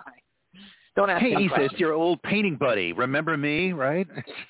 Exactly. That should work, right? That, that's all the Hollywood people. They they hang out and paint all the time. That's the thing. That's the scene. That's what they do. Yeah. So Andy, we're gonna we're gonna talk a little bit about now that we've all had time to digest Picard season three. We're gonna talk a little bit about Picard season three. Oh, good. Oh. I'm ready to nerd out with you guys. Yeah, our overall opinion of of, of season three. But before we do that, uh, is Pavel available to talk about his cameo in this episode? Oh, let me check. I know he's wrapping up work. Hey, Pavel, the guys want to talk to you. No, no, no, put down the shovel. you can do that later. The ship's not going anywhere. Yeah, yeah, yeah. Over here, Pavel. I'm trying to finish up. I have to shovel so many pounds, so many pounds of coal before that. Oh, hey guys, how's it going? Hey, Pavel, what's up? Uh, yeah, they still got me in the boiler room. They're really upset. Oh, I don't know when I'm getting out of there. So I'm shoveling and shoveling and shoveling. But luckily, I get breaks to come on the podcast. I don't know why that's part of my schedule, but it is. Well, you know, I, I would think that with your son being the president of the federation, that he they could cut you some slack. Absolutely, Mazel Tov! Pavel's a dad. I knew it would happen eventually. Although, from what I didn't understand, this is much, much later. So, man, I must have been very old when I started having kids. well, Pavel, I hate to break it to you, but uh, shoveling coal is easy compared to being a parent. Okay, it's you got the easier Oh, job now. Really? Really hard on me. I mean, if this guy is president in what, 2402, then what am I, 100 when I have this kid? How am I going to keep up? How do you play catch with someone when you're 100 years old? My bones are like ash at that point. He gives me one good toss, and I'm going to shatter like the, the liquid Terminator in Terminator 2. Well, look how old Jean-Luc uh, Picard was, and he just became a father not that long ago, right? He was, what, 85? Something like that? Yeah, it's true. Ge- geezer dads So are you just totally follow his example, here. Pavel. It'll be okay. Absolutely. Well, look when Admiral Old Bones dads are did- Russian and winching. Look at when Admiral look, look at when Admiral They were invented uh, by a Bones really old visited dad in uh, Enterprise. Absolutely. and and I, I like not only my, my son, President Anton Chekov, which way to go, President of the Federation. All right, makes my genealogy tree look really nice. But not only that, but but he he quoted my quote. The the you know there are always possibilities. Very famous Chekov quote. Nobody else ever said that. Everybody knows that started right with Pavel Chekov. He never took it from anybody else. Very witty, famous Chekov quote. So he, he got it in that it was my quote. You all heard that, right? But Oh, you yeah. said it in the original. You you said it in the original Russian, though. This is this is translated. Absolutely, yeah, yeah. But but if if if any of Spock's kids ever try to take credit for that quote, you heard President Anton Chekov say it was his dad's quote. That's me. That's you. That's right. I'm the We one all who heard said it. There are always possibilities. That's right. I heard it. We all heard it. I'm Wow. hoping, actually, I'm hoping I'm still alive in 2402 or 03 or, or one, one of those ones. I mean, I'll be like, you know, hanging out at the at the presidential palace, or I don't know where they where it is in the future. Is it Eiffel Tower? Do they have like a palace at the top of it? And I'll be like, you know, just the the, the sitcom dad, you know, the stuff my my presidential dad says. And I'll just be hanging out as Anton's trying to do his work, you know, just smoking a cigar, getting into trouble, you know, shenanigans. Well, you know, Pavel, I mean, uh, we got to see in Next Generation uh, one of your, you know, one of your friends there, Dr. McCoy, was 137 years old. I understand that you're only going to be around, you know, 157 or so in the year 2402, so you should be doing okay at that point, wouldn't you?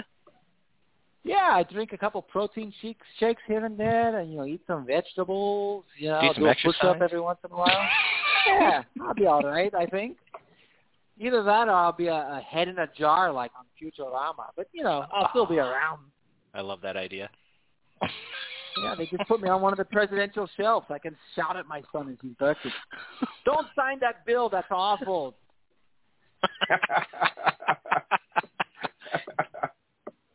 oh boy. And I imagine he just feeds me by dropping some food into my jar, like like fish food or something.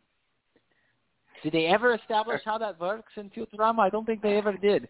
I assume it's some sort of like brittle kind of fish food that floats down into my mouth as I'm just sitting in the jar. I don't know. I got time to figure it out. Yeah, when you're a head in the jar, you don't really have too much else to do other than talk to people. So uh, figuring out how to eat Well, your who fish gets food stuck is with probably cleaning that jar? one. That's what I want to know. I mean, at some point, you know, have you ever yeah. had goldfish? You know, you, the water gets really disgusting. but there's no- I mean, really quickly. It's just I don't want anything to do with that. But the That's Futurama true. They head better have jar, a good filter. it's only got an in. There's no out. Oh, that's now I now I'm even less now I'm even less inclined, Mechanics man. of it Yeah. are becoming more and more like vague base as we somewhere. Is there like a small plug, Eric, at the bottom that we don't know about? Um, you know, that you just every now and then you just sort of someone to get to plug work it, and the water drips out, and there's a filter and whatever. We need a don't blueprint for this. So long as my hair still looks amazing in the jar, that's really all I care about.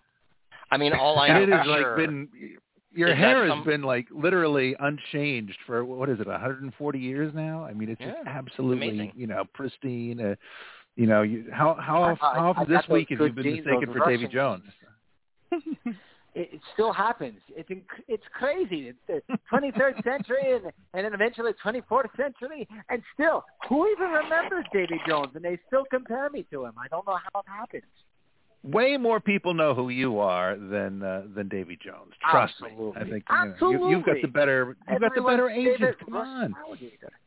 I've got a very good agent, and and my manager is all about the PR. but I'm, I'm just happy that you know I've got a son. It's it's, it's very good. You know, Sulu has his daughter, and he's always bragging. Oh, Pavel, I've got a daughter. And for the longest time, it's like, okay, we get it. That's oh, awesome my. and everything. Oh, I know he just brags and brags. You know, Kirk had a son for like two minutes, and no one else had any kids. So you know, for the longest time, Sulu was Mister Hotshot with the kids. Oh, need any pointers, Pavel? And it's like, shut up, guy. Having a kid is not that hard. Everyone has kids. Why not?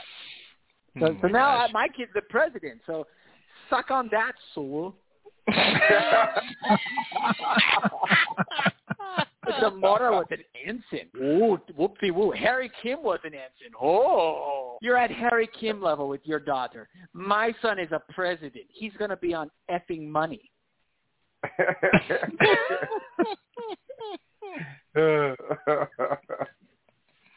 True. So I'm True, just thrilled that I can finally, you know, throw that into his face. Well, it's about time. It's about time. I mean, It he's is. been riding that train for a long time. Yeah, there's going to be Yeah, that awkward been- moment where the two of you are stuck in a turbo lift at some point, and, uh, and you start talking about your children. And oh, you're like, that's uh, great skit. and neither of you can get Well, out. It's just Pablo, I you and you're you know, busy. Sulu, and he'd be like, uh, uh, "Hold on, my da- my daughter's calling me. Hold on."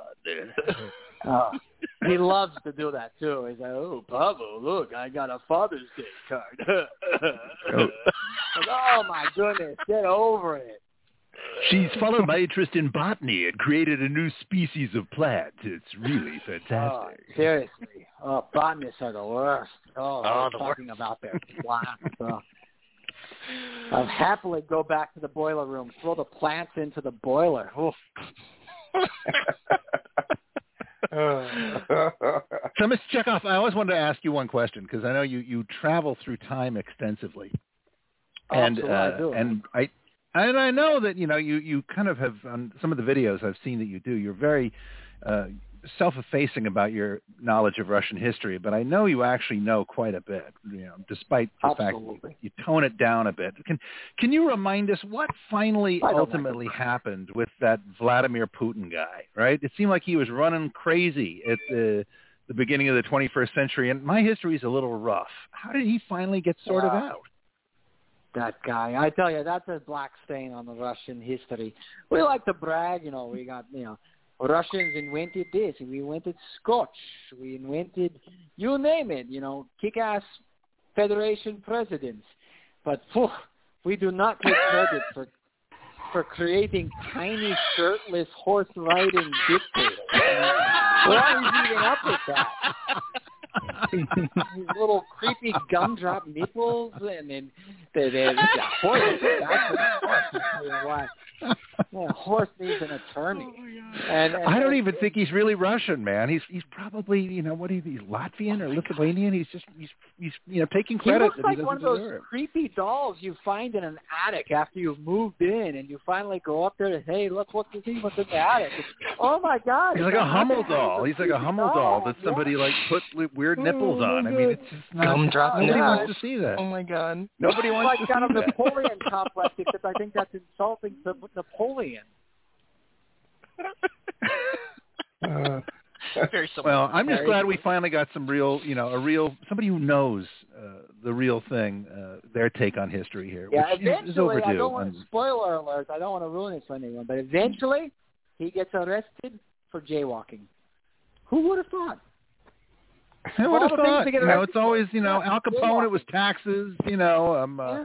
yeah. uh, you know, uh, Putin, Putin Modern- jaywalking, uh, arrested is him, jaywalking. You know, Trump it's bestiality. These guys always get, you know, you know It's always the least You thing you didn't see coming. maybe the most thing you expect. I don't know.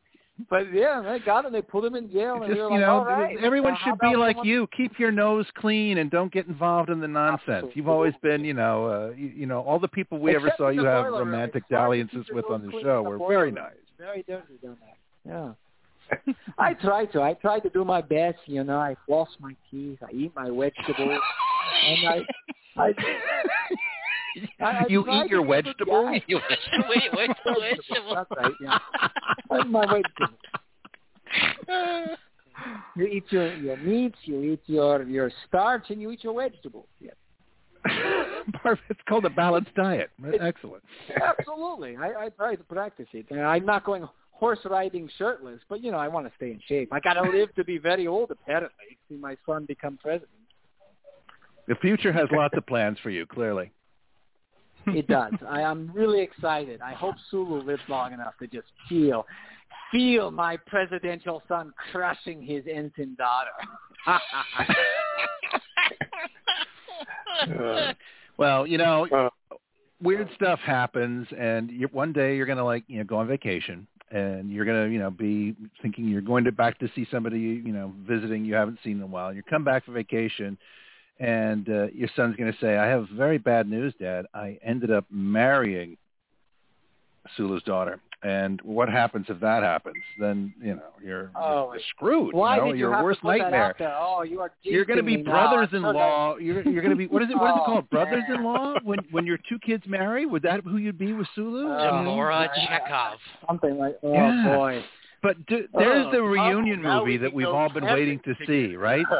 Your two kids get married, and then there's you guys are like it's it's like planes, trains, and automobiles, but it's you know shuttle It starships It sounds like a sitcom, like the Odd Couple. bathtubs. Oh, yeah, I think it would be great. I, I'd pay to see it. I mean, I would. By the way, is is this Alan Alda that I'm talking to? no, not at all, not at all.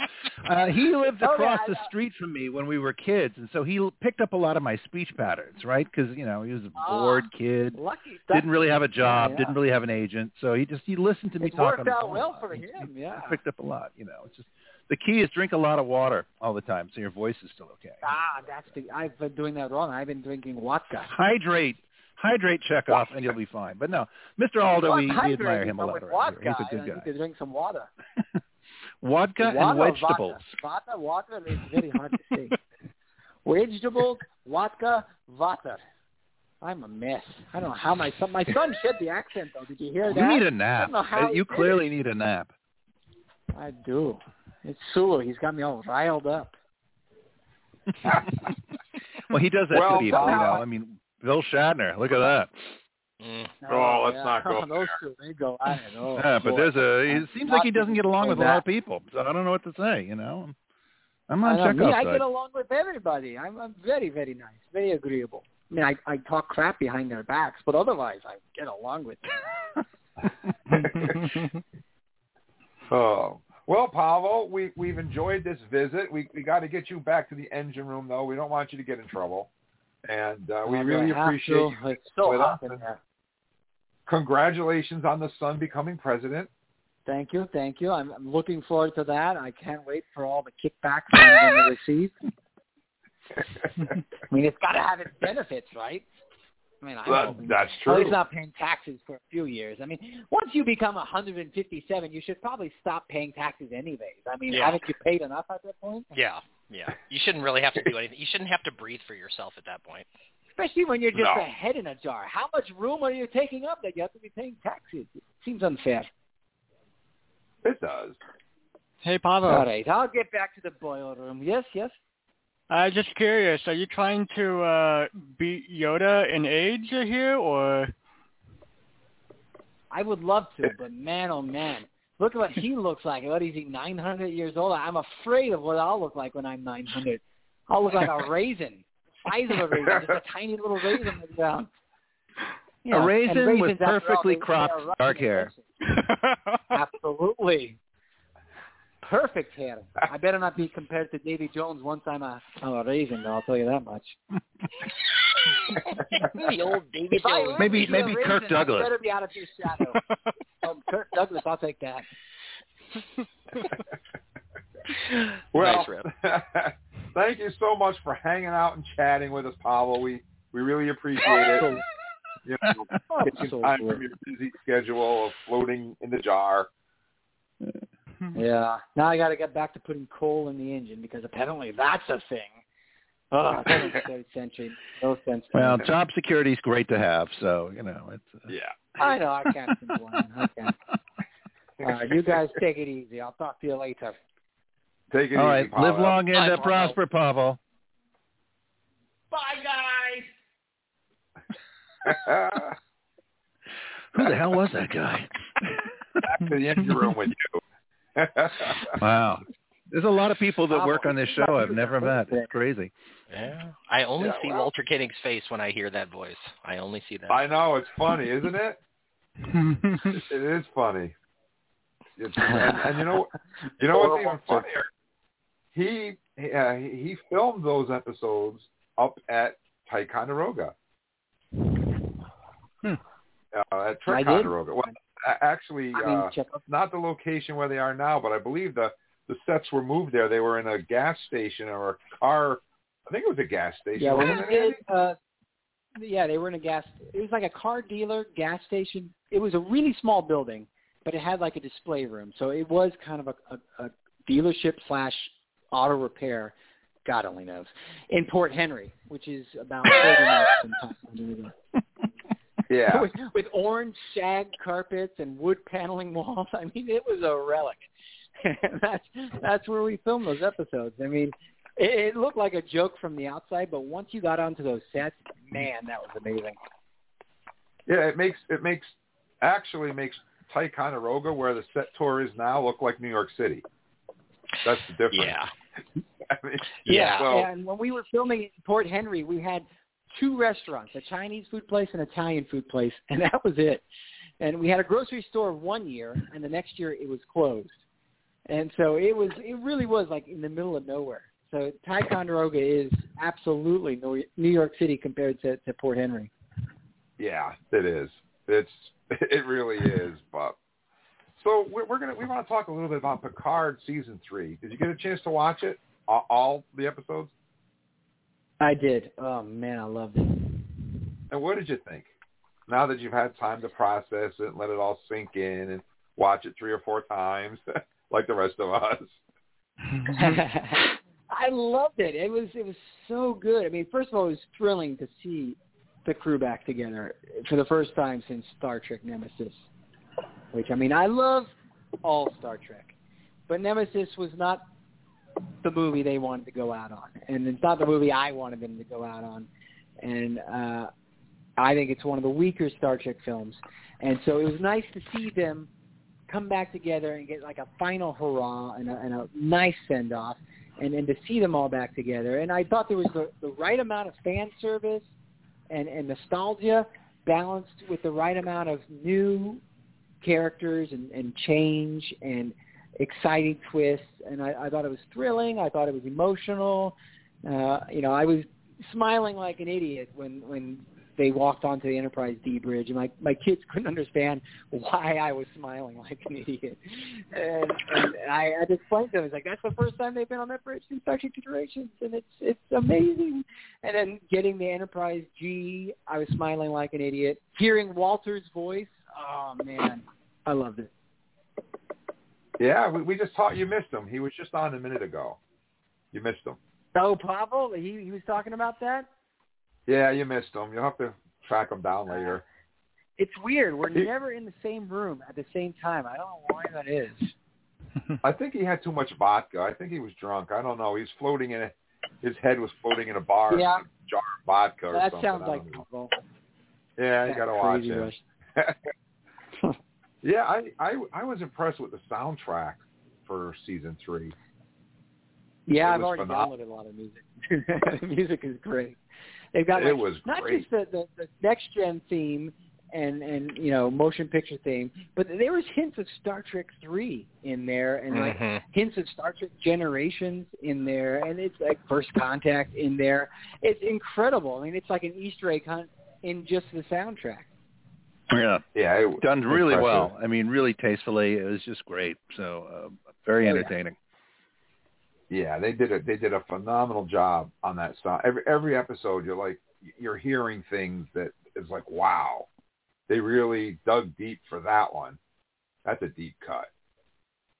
And, Yeah, but and, I, and I want to say too, I, I loved uh, I mean, this is no big surprise. All fandom loves Captain Shaw. Captain Shaw was just brilliant, but I loved his his Jaws speech.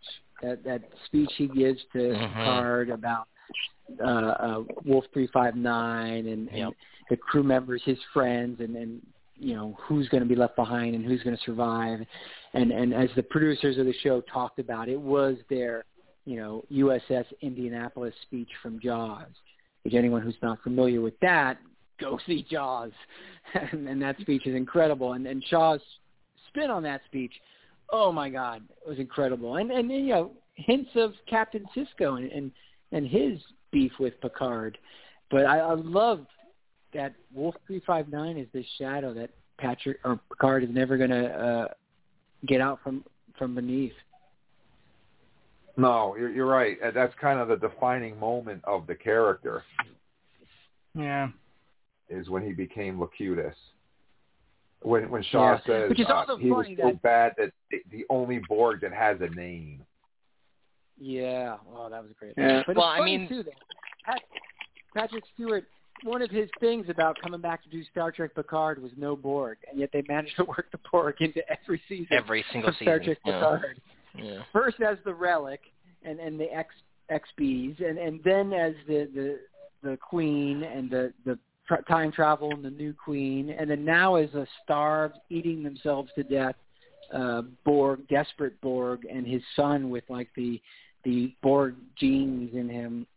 It, it, but I mean, it, that was a pretty big part of who Picard was. So I, I I don't blame the producers and writers for wanting that to be a thread that they continue. Yeah, for me that tracks, right? Because if you Mhm. were a human being that had experienced extreme PTSD, that could very easily become sort of the defining moment of your humanity and it would affect you the rest of your life and it would affect you in in some positive ways and it would affect you in a lot of negative ways and you, and you might even pass that on to, you know, your your progeny or friends around you or that type of thing simply because human beings can be affected in such a way. So that, that's what I liked about it was that it it sort of like humanized the perfect Picard that we had always seen in TNG. Yeah. And it, I, I thought it was brilliant. Whoever thought that the Irumodic syndrome was actually a Borg created uh, genetic time bomb? Thank you, to go retconning. Who whoever would have thought that? You know? Yeah. No, I mean it's, not great. convenient. Let's call it something else. Let's make it's it something great. different. Well, I mean, it's kind of like it's it's a little bit of like sleight of hand, but it's kind of cool when they take like an old thing like that and they sort of redefine it. I think it. That's why I didn't mind it's like the pretty augment funny. thing in in uh you know Enterprise, like the the Klingon Yeah, if it's not item. something that Yeah. like a giant plot held on it being, you know, defined Yeah. a certain way, and you're actually going, well, you know, actually what we thought was this was really something else. I mean, if it's done in like a clever way like that, and it kind of supports a good Yeah. story, you know, game on. You know. And I always got I mean, the impression from all good things that the Irumodic syndrome was a possibility. That, that maybe now they like I think Beverly even says at the end of that episode, we found it early, maybe now we can treat it. And so it was always a possible future. So the fact that maybe it was misdiagnosed because they had very early on, thanks to Picard's flashes of the future, been certain that it's Irumodic syndrome, you know, hey, in the future that's what it is, so it must be this now.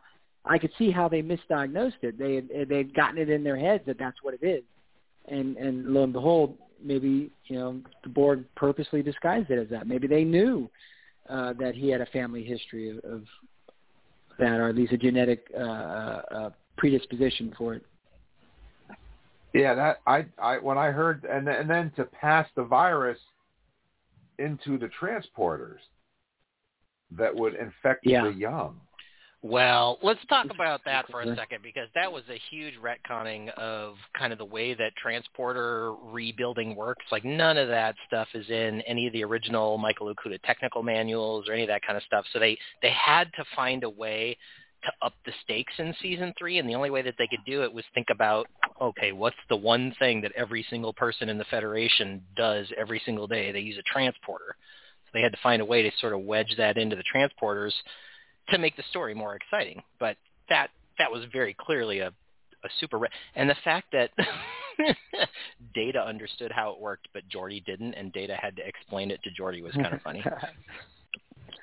Maybe Geordi's been retired too long. But I, I mean, guess that's so. a, a. I mean, I guess that's a possible risk of transporters is you're assembling all these atoms and, and all these bits of people. I mean, what if someone did hack a transporter? What if there was a virus, computer virus, put into a transporter that could insert genetic coding into your sequence as it, you were being resequenced? I mean, that's something we've never really seen featured on Star Trek or, or, or mentioned as a as a threat of that technology. You know, the closest thing I would say, Andy, is actually in Strange New Worlds, we saw for the very first time people get transported with one set of clothing on and end up at the other end with a different set of clothing on. So that's a that's a little bit of that, right? You you edit the pattern true. As it's in transport. before, too. And, and that's something that you presumably a, a transporter could do very easily. Yeah. Yeah, it becomes kind of like a uh, fountain of youth almost. But you could almost just remodulate your DNA to almost anything, Sure. really. Just de-age Yeah. yourself. And they not? did that in an episode. Didn't they do that in a TNG episode where they they basically rebooted Oh, someone back to an earlier saved? Yeah. Yeah, Yeah, Pulaski. unnatural selection Yeah. the Mhm. What I'm curious about is can we use a transporter for some, you know, weight loss program, right? Can we like shave off 20 pounds here and there, like conveniently, right? I mean, All the donuts you can or, eat. or, or a way of, you know, sudden sobriety, right? It's like, wow, I really had too many at the bar and I got to drive home. It's like, is there any way to beat the alcohol Well, molecules? I mean, That's Being why the they whole go thing. bunch of un, un, unexplored Alcohol. stuff here, fellas, that we really should be looking into.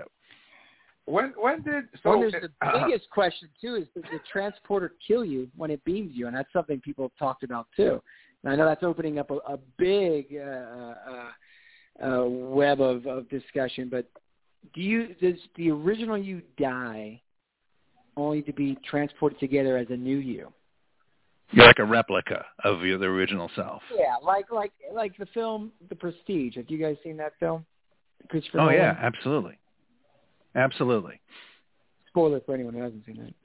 But but and I know that's I think that the the physics of Star Trek is a book, the physics of Star Trek. I think they talk about that about how the transporter is like a murder device essentially.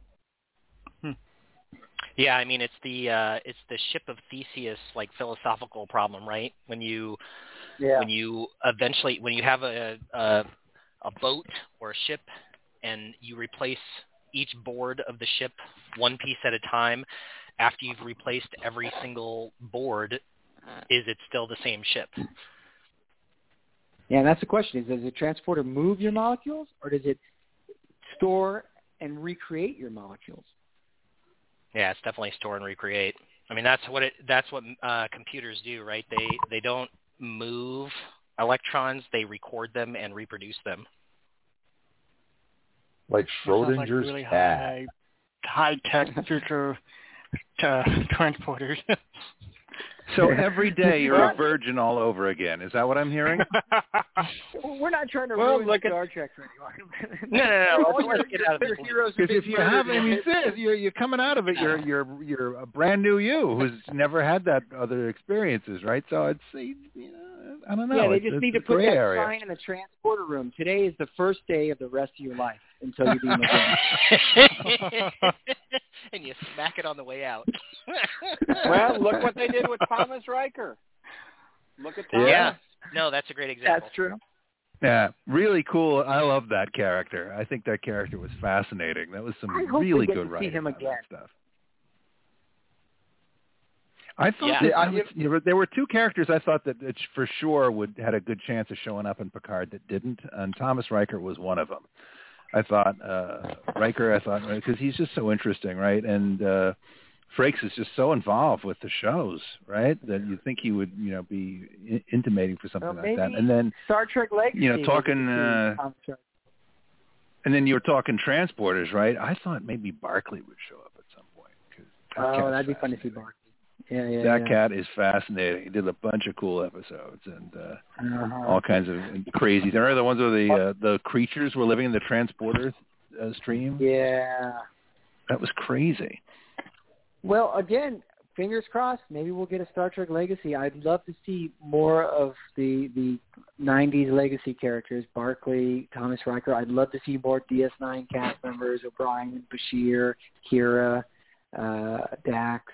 I'd love to see more Voyager members, and I think that that would be a great series to to to to explore Captain Seven and the Enterprise G and Raffi and and and uh, Jack Crusher and and see more of what the 25th century looks like, but also a little bit of nostalgia and and and uh, fan service. Revisit some of those characters that we haven't seen in 20, 25, 30 years. So I What- wonder if that is that what is kind of I mean, I guess Strange New Worlds is the maybe exception to this, but is that what is kind of necessary for folks to be into some of the Star Trek lately? And I'm just going to play devil's advocate for a moment. I don't think there's any question that season 3 was the season that gave us the most fan service of any in Star Trek Picard. And I think that was with intent. I think that's what they intended to do. I think it's what they executed. I think they injected some new blood into it, like you were just intimating there, Andy. You know, you've got your Jack Crushers and you got your Sidney LaForges and you got you got new blood like that. But do you think that um, in order to kind of appease the fans, you know, uh, Star Trek Legacy, let's just say Star Trek Legacy, uh, we're all assuming that something like that will one day get made. Do you think it's necessary that they include that kind of like shout out to the old characters for fans to really dig it. I mean, in some ways, I I think it might be so simply because we've all seen the reception that Star Trek Discovery got, which was either super hot or super cold. I think, depending on who the person was. But I don't know. It's just a curious question I have. What do you think? I don't think we we necessarily need that. I love Discovery, and I love it in the 23rd century, and I loved it and love it in the 32nd century. Um, I don't think we necessarily need the nostalgic shout-outs. Um, I think Strange New Worlds is incredible, and I think it, it, it's my favorite of the new shows right now. It, it's just so good, so fun, so exciting, optimistic. It's got nostalgia sprinkled in there. You know, they had, had the the maroon monster, and then uh, they had Kirk and you know M'Benga and and Chapel. It's got its nostalgia and, and number one and Spock, um, it, but it balances I think well with Strange New Worlds and and seeing stuff we haven't seen before, and, and Star Trek spirit of the original series with the budget of today. Uh, and I, I think Legacy could be that for the 25th slash you know 24th century. It'll be the 25th century, but you know with characters we grew to love in the 24th century. And I think if they did do if they didn't do Legacy and they didn't do or if they did it without nostalgic characters, I would be okay too. We have nostalgia in Lower Decks. I think does a good job of introducing us to legacy characters and and reminding us of of former episodes and stuff like that, from the animated series to TNG to DS9 to Voyager. Um, and and I'm excited for Starfleet Academy, and that can be completely new. But having said all that, I would love to see some of these characters. These actors are still alive. Uh, you know, we got to see Scotty pop onto TNG. We got to see Spock pop onto TNG. Um, I'd love to see some of the characters from the '90s Trek. Maybe even find a way to bring in some Enterprise characters, if not the Legacy, to, to one of the other series.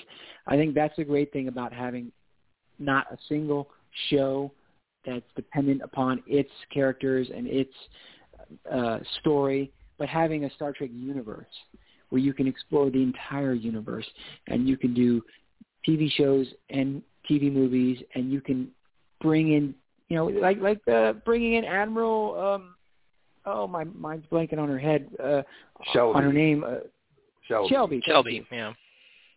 Admiral Shelby, who we didn't need to see, but it was great to see. And I Yeah. think Legacy could be that, getting catching us up on where these characters are now, 30 years later in the 25th century. And I think that's Well said, that's man. the great Well thing said. about this kind of Star Trek. You know, and I think they've left the door open in a really cool way because I mean, I think you know, I don't think it's any question that we're going to get multiple new series coming down the pike. But they've also made it really clear they'd like to do, you know, just a series of like three or four just standalone TV movies. Yeah, I like mean, that. That gives them so Which much can't flexibility, right? Somebody comes in and pitches a great idea for one last Deep Space Nine story. Maybe you don't want to be able to devise a whole, you know, ten episode season around it, but you got a neat, cool story, you know, something to really bring And Miles the great thing O'Brien back in a nifty way. Is, when Do a movie. on, yeah, when they were on on UPN or even uh, before UPN, when they were just uh, syndicated, they still had to appeal to a mass audience, and so you had to kind of make the show stand on its own. Gene Roddenberry didn't want TNG referencing the original series because he wanted it to stand on its own. But now that you've got streaming, you can have Star Trek shows that stand on their own, and you can have Star Trek shows for each different quadrant. You can have children's Star Trek shows, you can have adult Star Trek shows, older adult Star Trek shows, you get action adventure Star Trek shows, but you can also have nostalgic Star Trek shows. And it's streaming is such a niche audience that you can be so specific. You know, you don't have to be broad anymore. You can just make Star Trek for Star Trek fans, and and a, a legacy show. I think you know, name intended, lend itself to that. And and yeah, movies that you know get to see Michelle Yeoh kicking butt in a Section 31 film is, is something that maybe you couldn't you couldn't put onto a, a out into theaters in a wide release, but on Paramount Plus, why the heck not? I'm still hopeful that maybe we'll get to see the Quentin Tarantino Star Trek as a Paramount Plus film. I just want to make sure that they always have a place in their hearts for new Star Trek fans because as these shows become so self-referential as we continue through, you know, it shouldn't just be old-time Star Trek fans that are interested in this stuff. It should every I agree with that. maybe maybe not every iteration, but at least some sort of new iteration should be focused towards new fans. I think Prodigy did a great job of that, right? Yeah. You didn't have to know Yeah. anything about My Star Trek. kids love Prodigy. yeah, yeah, and Yeah, it does I a think great that job. because you know you've got a legacy character baked into Prodigy, which is great. You know, and occasionally they'll Yeah, have some like a- you know a doorway references to the old characters, but the, they're Yeah. they're and the bringing kids in a whole let's bunch check of out new Voyager. ones. Let's see more Janeway. Yeah, exactly. and, and and yeah, you can have a completely new show like Discovery with with very few legacy characters, or section or, Ah, or Starfleet Academy might be that as well. And then you can have, you know, Lower Decks has them every once in a while, but then you can have like a, a really dive into legacy characters with Star Trek Legacy or or Strange New Worlds, which is very new but also has you know some very old characters that we're well aware of. And I I think yeah, that's a great thing with it. Yeah. well, he's coming back on Strange New Worlds. I'm convinced. I think we'll see him. Well, I had this conversation just Sybok. last night with a friend of mine, Oh, and I I said to him, we were talking about Star Trek and the new shows, and I said, look, here's the thing. Streaming gives them an opportunity to do something they couldn't do before. And I use Star Trek 4 as an example. Star Trek 4 brought people into the theater like my parents. Oh, the one with the whale. Everybody went to see it. And we went to see it as Star Trek fans, but then non-Star Trek fans got pulled in. And that's the kind of stuff that they want to do on streaming. They know that you and I are going to watch Section 31. They know that we're going to watch Prodigy. They know that we're going to watch whatever they give us. We're here. We'll watch it. What they want to do is they want to broaden that net and pull in people that maybe wouldn't watch it. Maybe there's a bunch of Asian fans out there that really don't connect to Star Trek. Here's Michelle Yeoh. We'll watch Section 31. They watch that. And exactly, And that's the great thing about these TV movies is, yeah, Yeah. Michelle Yeoh, who just won an Oscar, so hot right now, and and that film, it doesn't have to be a lot of backstory. It's just a movie. The movies are, are famously easier to digest for general audiences, but anyone who watches that Star Trek Section 31 film and says, "Wow, I love that. I love Emperor Georgiou," can then go back and watch Discovery, and and suddenly they're looped Exactly. into roped into a, uh, another series, and and boom, a new fan is born. That's right. That's that's what I that's what that would be the approach that I would take is try to pull them in, hook them young, and pull them in. you know, Jim, one of the I mean that's a great example though. I mean, I think one of the reasons that Star Trek 4 was so popular was because the the way that it was written, it plugged right into the whole save the whales movement of the time. And so it took a contemporary topic and it put it on the big screen and it didn't you didn't really have to know Star Trek at all. You didn't have to know who Captain Kirk was to be able to enjoy that movie. I, I will say that just hope that Star Trek keeps doing the same thing. I think I do think Michelle Yeoh probably is our best bet, right? Because because of her popularity, because everybody knows who she is right now. So certainly when they make the Section 31 movie, that's going to bring a lot of people in. But let's have one show. And yes, I'm getting greedy because we already have tons of Star Trek, but let's have one show that doesn't have anybody we already know in it. Give me a show that gives me a brand new Michael Burnham or a brand new Tilly or whatever. You know, I I I, I crave uh, detailed stories about the characters I love, but I also crave new stories about characters I don't know. I want Yeah, to I'm see hoping Star an Academy- Andorian captain. That I want to see a starship with an Andorian captain. Yeah. That's what I want to see. They haven't really. Shran was great on Enterprise. He was he was fantastic. G- Give us an Andorian, or if, if not a captain, a truly Andorian character on some new show. I think it would be Yeah. interesting to just shy away from the Federation and just go completely with an alien race we already know and love, Klingon, for instance. Maybe we could get get Klingon characters and look at their culture I, and that's brilliant. Yeah. expand on that. Absolutely. I mean, uh, di- they have. I mean, the thing about it is that they've dug into such a deep legacy with Star Trek that they could explore any one of these avenues and they would be successful. I would think. Yeah, they could even. I thought once, and they they kind of did this with short treks. They could do an anthology series where every week is a different story in a different Now part of talking. the universe, different time period, telling a different story in the Star Trek universe. That's totally doable as well. I mean, they could do anything. I think a Sybok's series would be outstanding myself. you know. The- Episode yesterday, I'm Sybok excited to became bad. you know, Share uh, your pain. As I watch it, I will have to share my pain with others. Can you imagine though, man? If it's like if they, I, I love that idea, David. Like if if if if they decided to just do basically, okay, this shows this is nothing but a Klingon series, right? The Klingons are the main characters, and, and dig into that, right? And you well, know, I mean, they create did that in the something comics for years. They did comic Yeah. like co- special comics things where they would only do Star Trek focusing on one on one group, yeah, one Yeah, species, right? But awesome. but it would be good. Give us something that you know. Not I don't want to have the same thing we've had before, obviously, but like you know the whole thing during the whole uh, Klingon Civil War uh, arc. You know, with the Duras family and Lursa and all that good stuff. That was super. You know, it was like Game of Thrones practically, right? You know, really. I mean, as a precursor. I mean, I, I, people would love that if you had like this Yeah. ongoing saga of you know combating power hungry you know fa- families you know Gowron's descendants or whatever you want to have it right I mean that could be really great that would be uh, people would watch that show because Klingons are out of control Yeah. well, they did. They and kind beheadings of, are on Wednesday beheadings are kind of do uh, lower decks uh, Klingon episode when they did wej Duj. That was that had- was a lot of Klingon centric stuff going on in that episode. But we could do I think people love that stuff rated. man I think that would be great Yeah, we could do some rated and- R Klingons. I think people would like that quite a bit. Remember that that uh, lower decks episode where they were playing Dungeons and Dragons, but it was like Klingons and Battlers. Yeah. was. Yeah, way Hilarious. that, That was, was so great. funny man That was great. Well, guys, uh, guess what? Can we all, before is? we go, I think that we should have consensus. Can we all just agree that that Andy's one of the best guests that Woo! ever? Yeah! like Thank a legit, you. like you know, true. mul- like super deep cut knowledge of all aspects of the franchise in just an awesome, uh, relatable way. It's great to get to meet you, dude. So uh, And it's come back it's and see us you've again.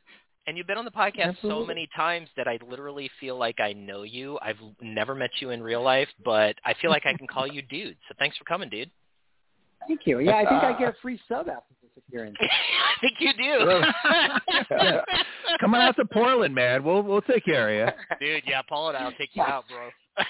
Da- David will All Yeah, notify your parole officer if you have one. And then what happens on the holodeck stays on the holodeck. So, Andy, um, Absolutely. are we working on a new Trek sketch that you can give us some uh, little little teaser on, or haven't you gotten that far yet? I am. I've got a whole summer, and I want to. I've got a few of them that I'm working on. I'll give you a couple tastes of them. One of them is based on a conversation we had last time. It's it's uh, Starship Secrets with Pavel Chekov, where he's discussing how the Gorn that Kirk fought doesn't seem quite as ferocious as the Gorn he discovered I love it. Captain Pike I fought. love it. And, and then I'm, I'm still working on.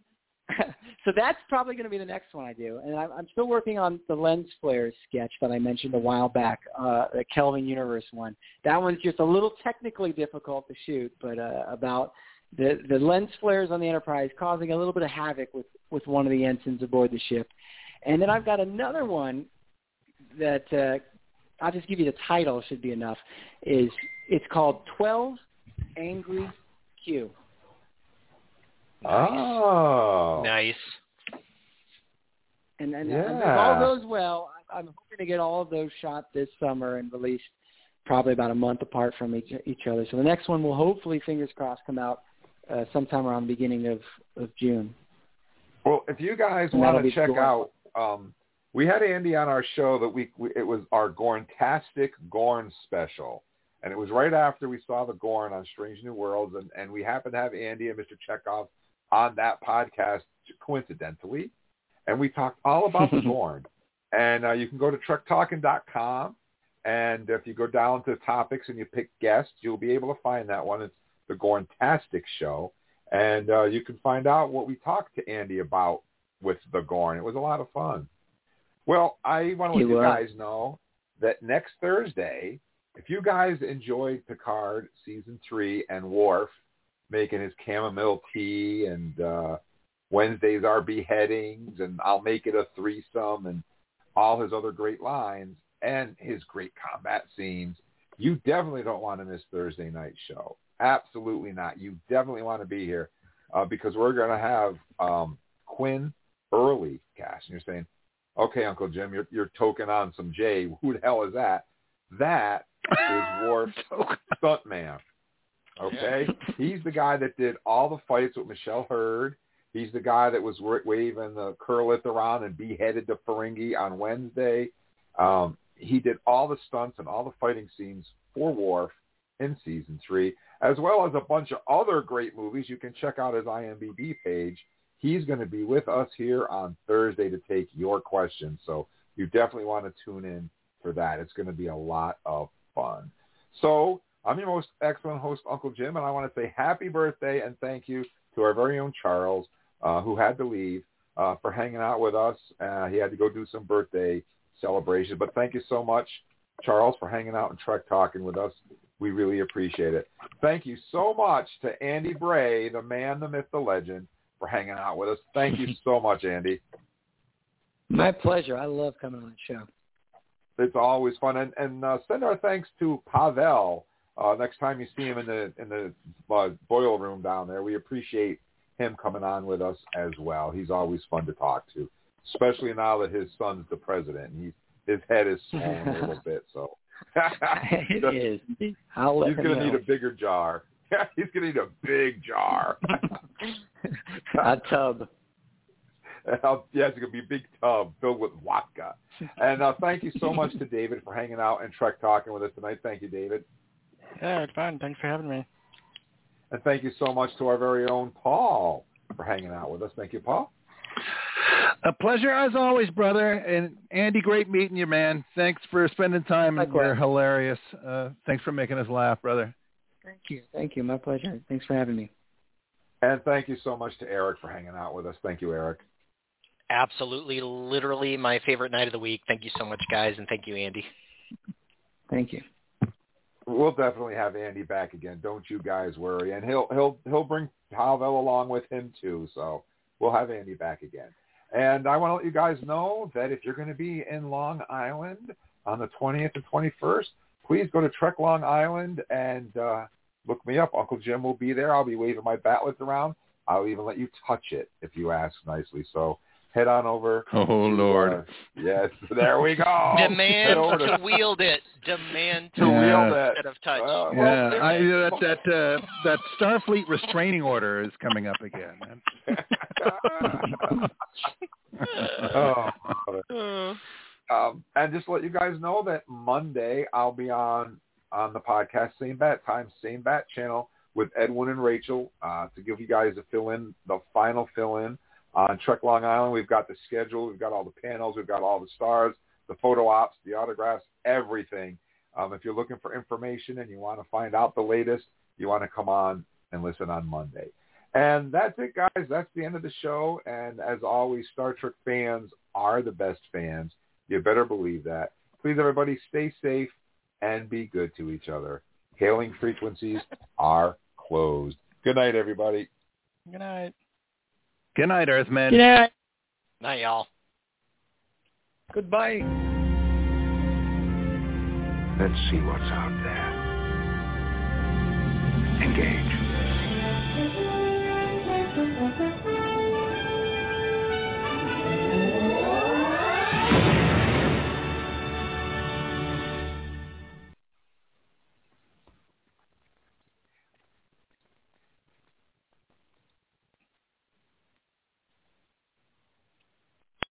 Lucky Land Slots, you can get lucky just about anywhere. Dearly beloved, we are gathered here today to...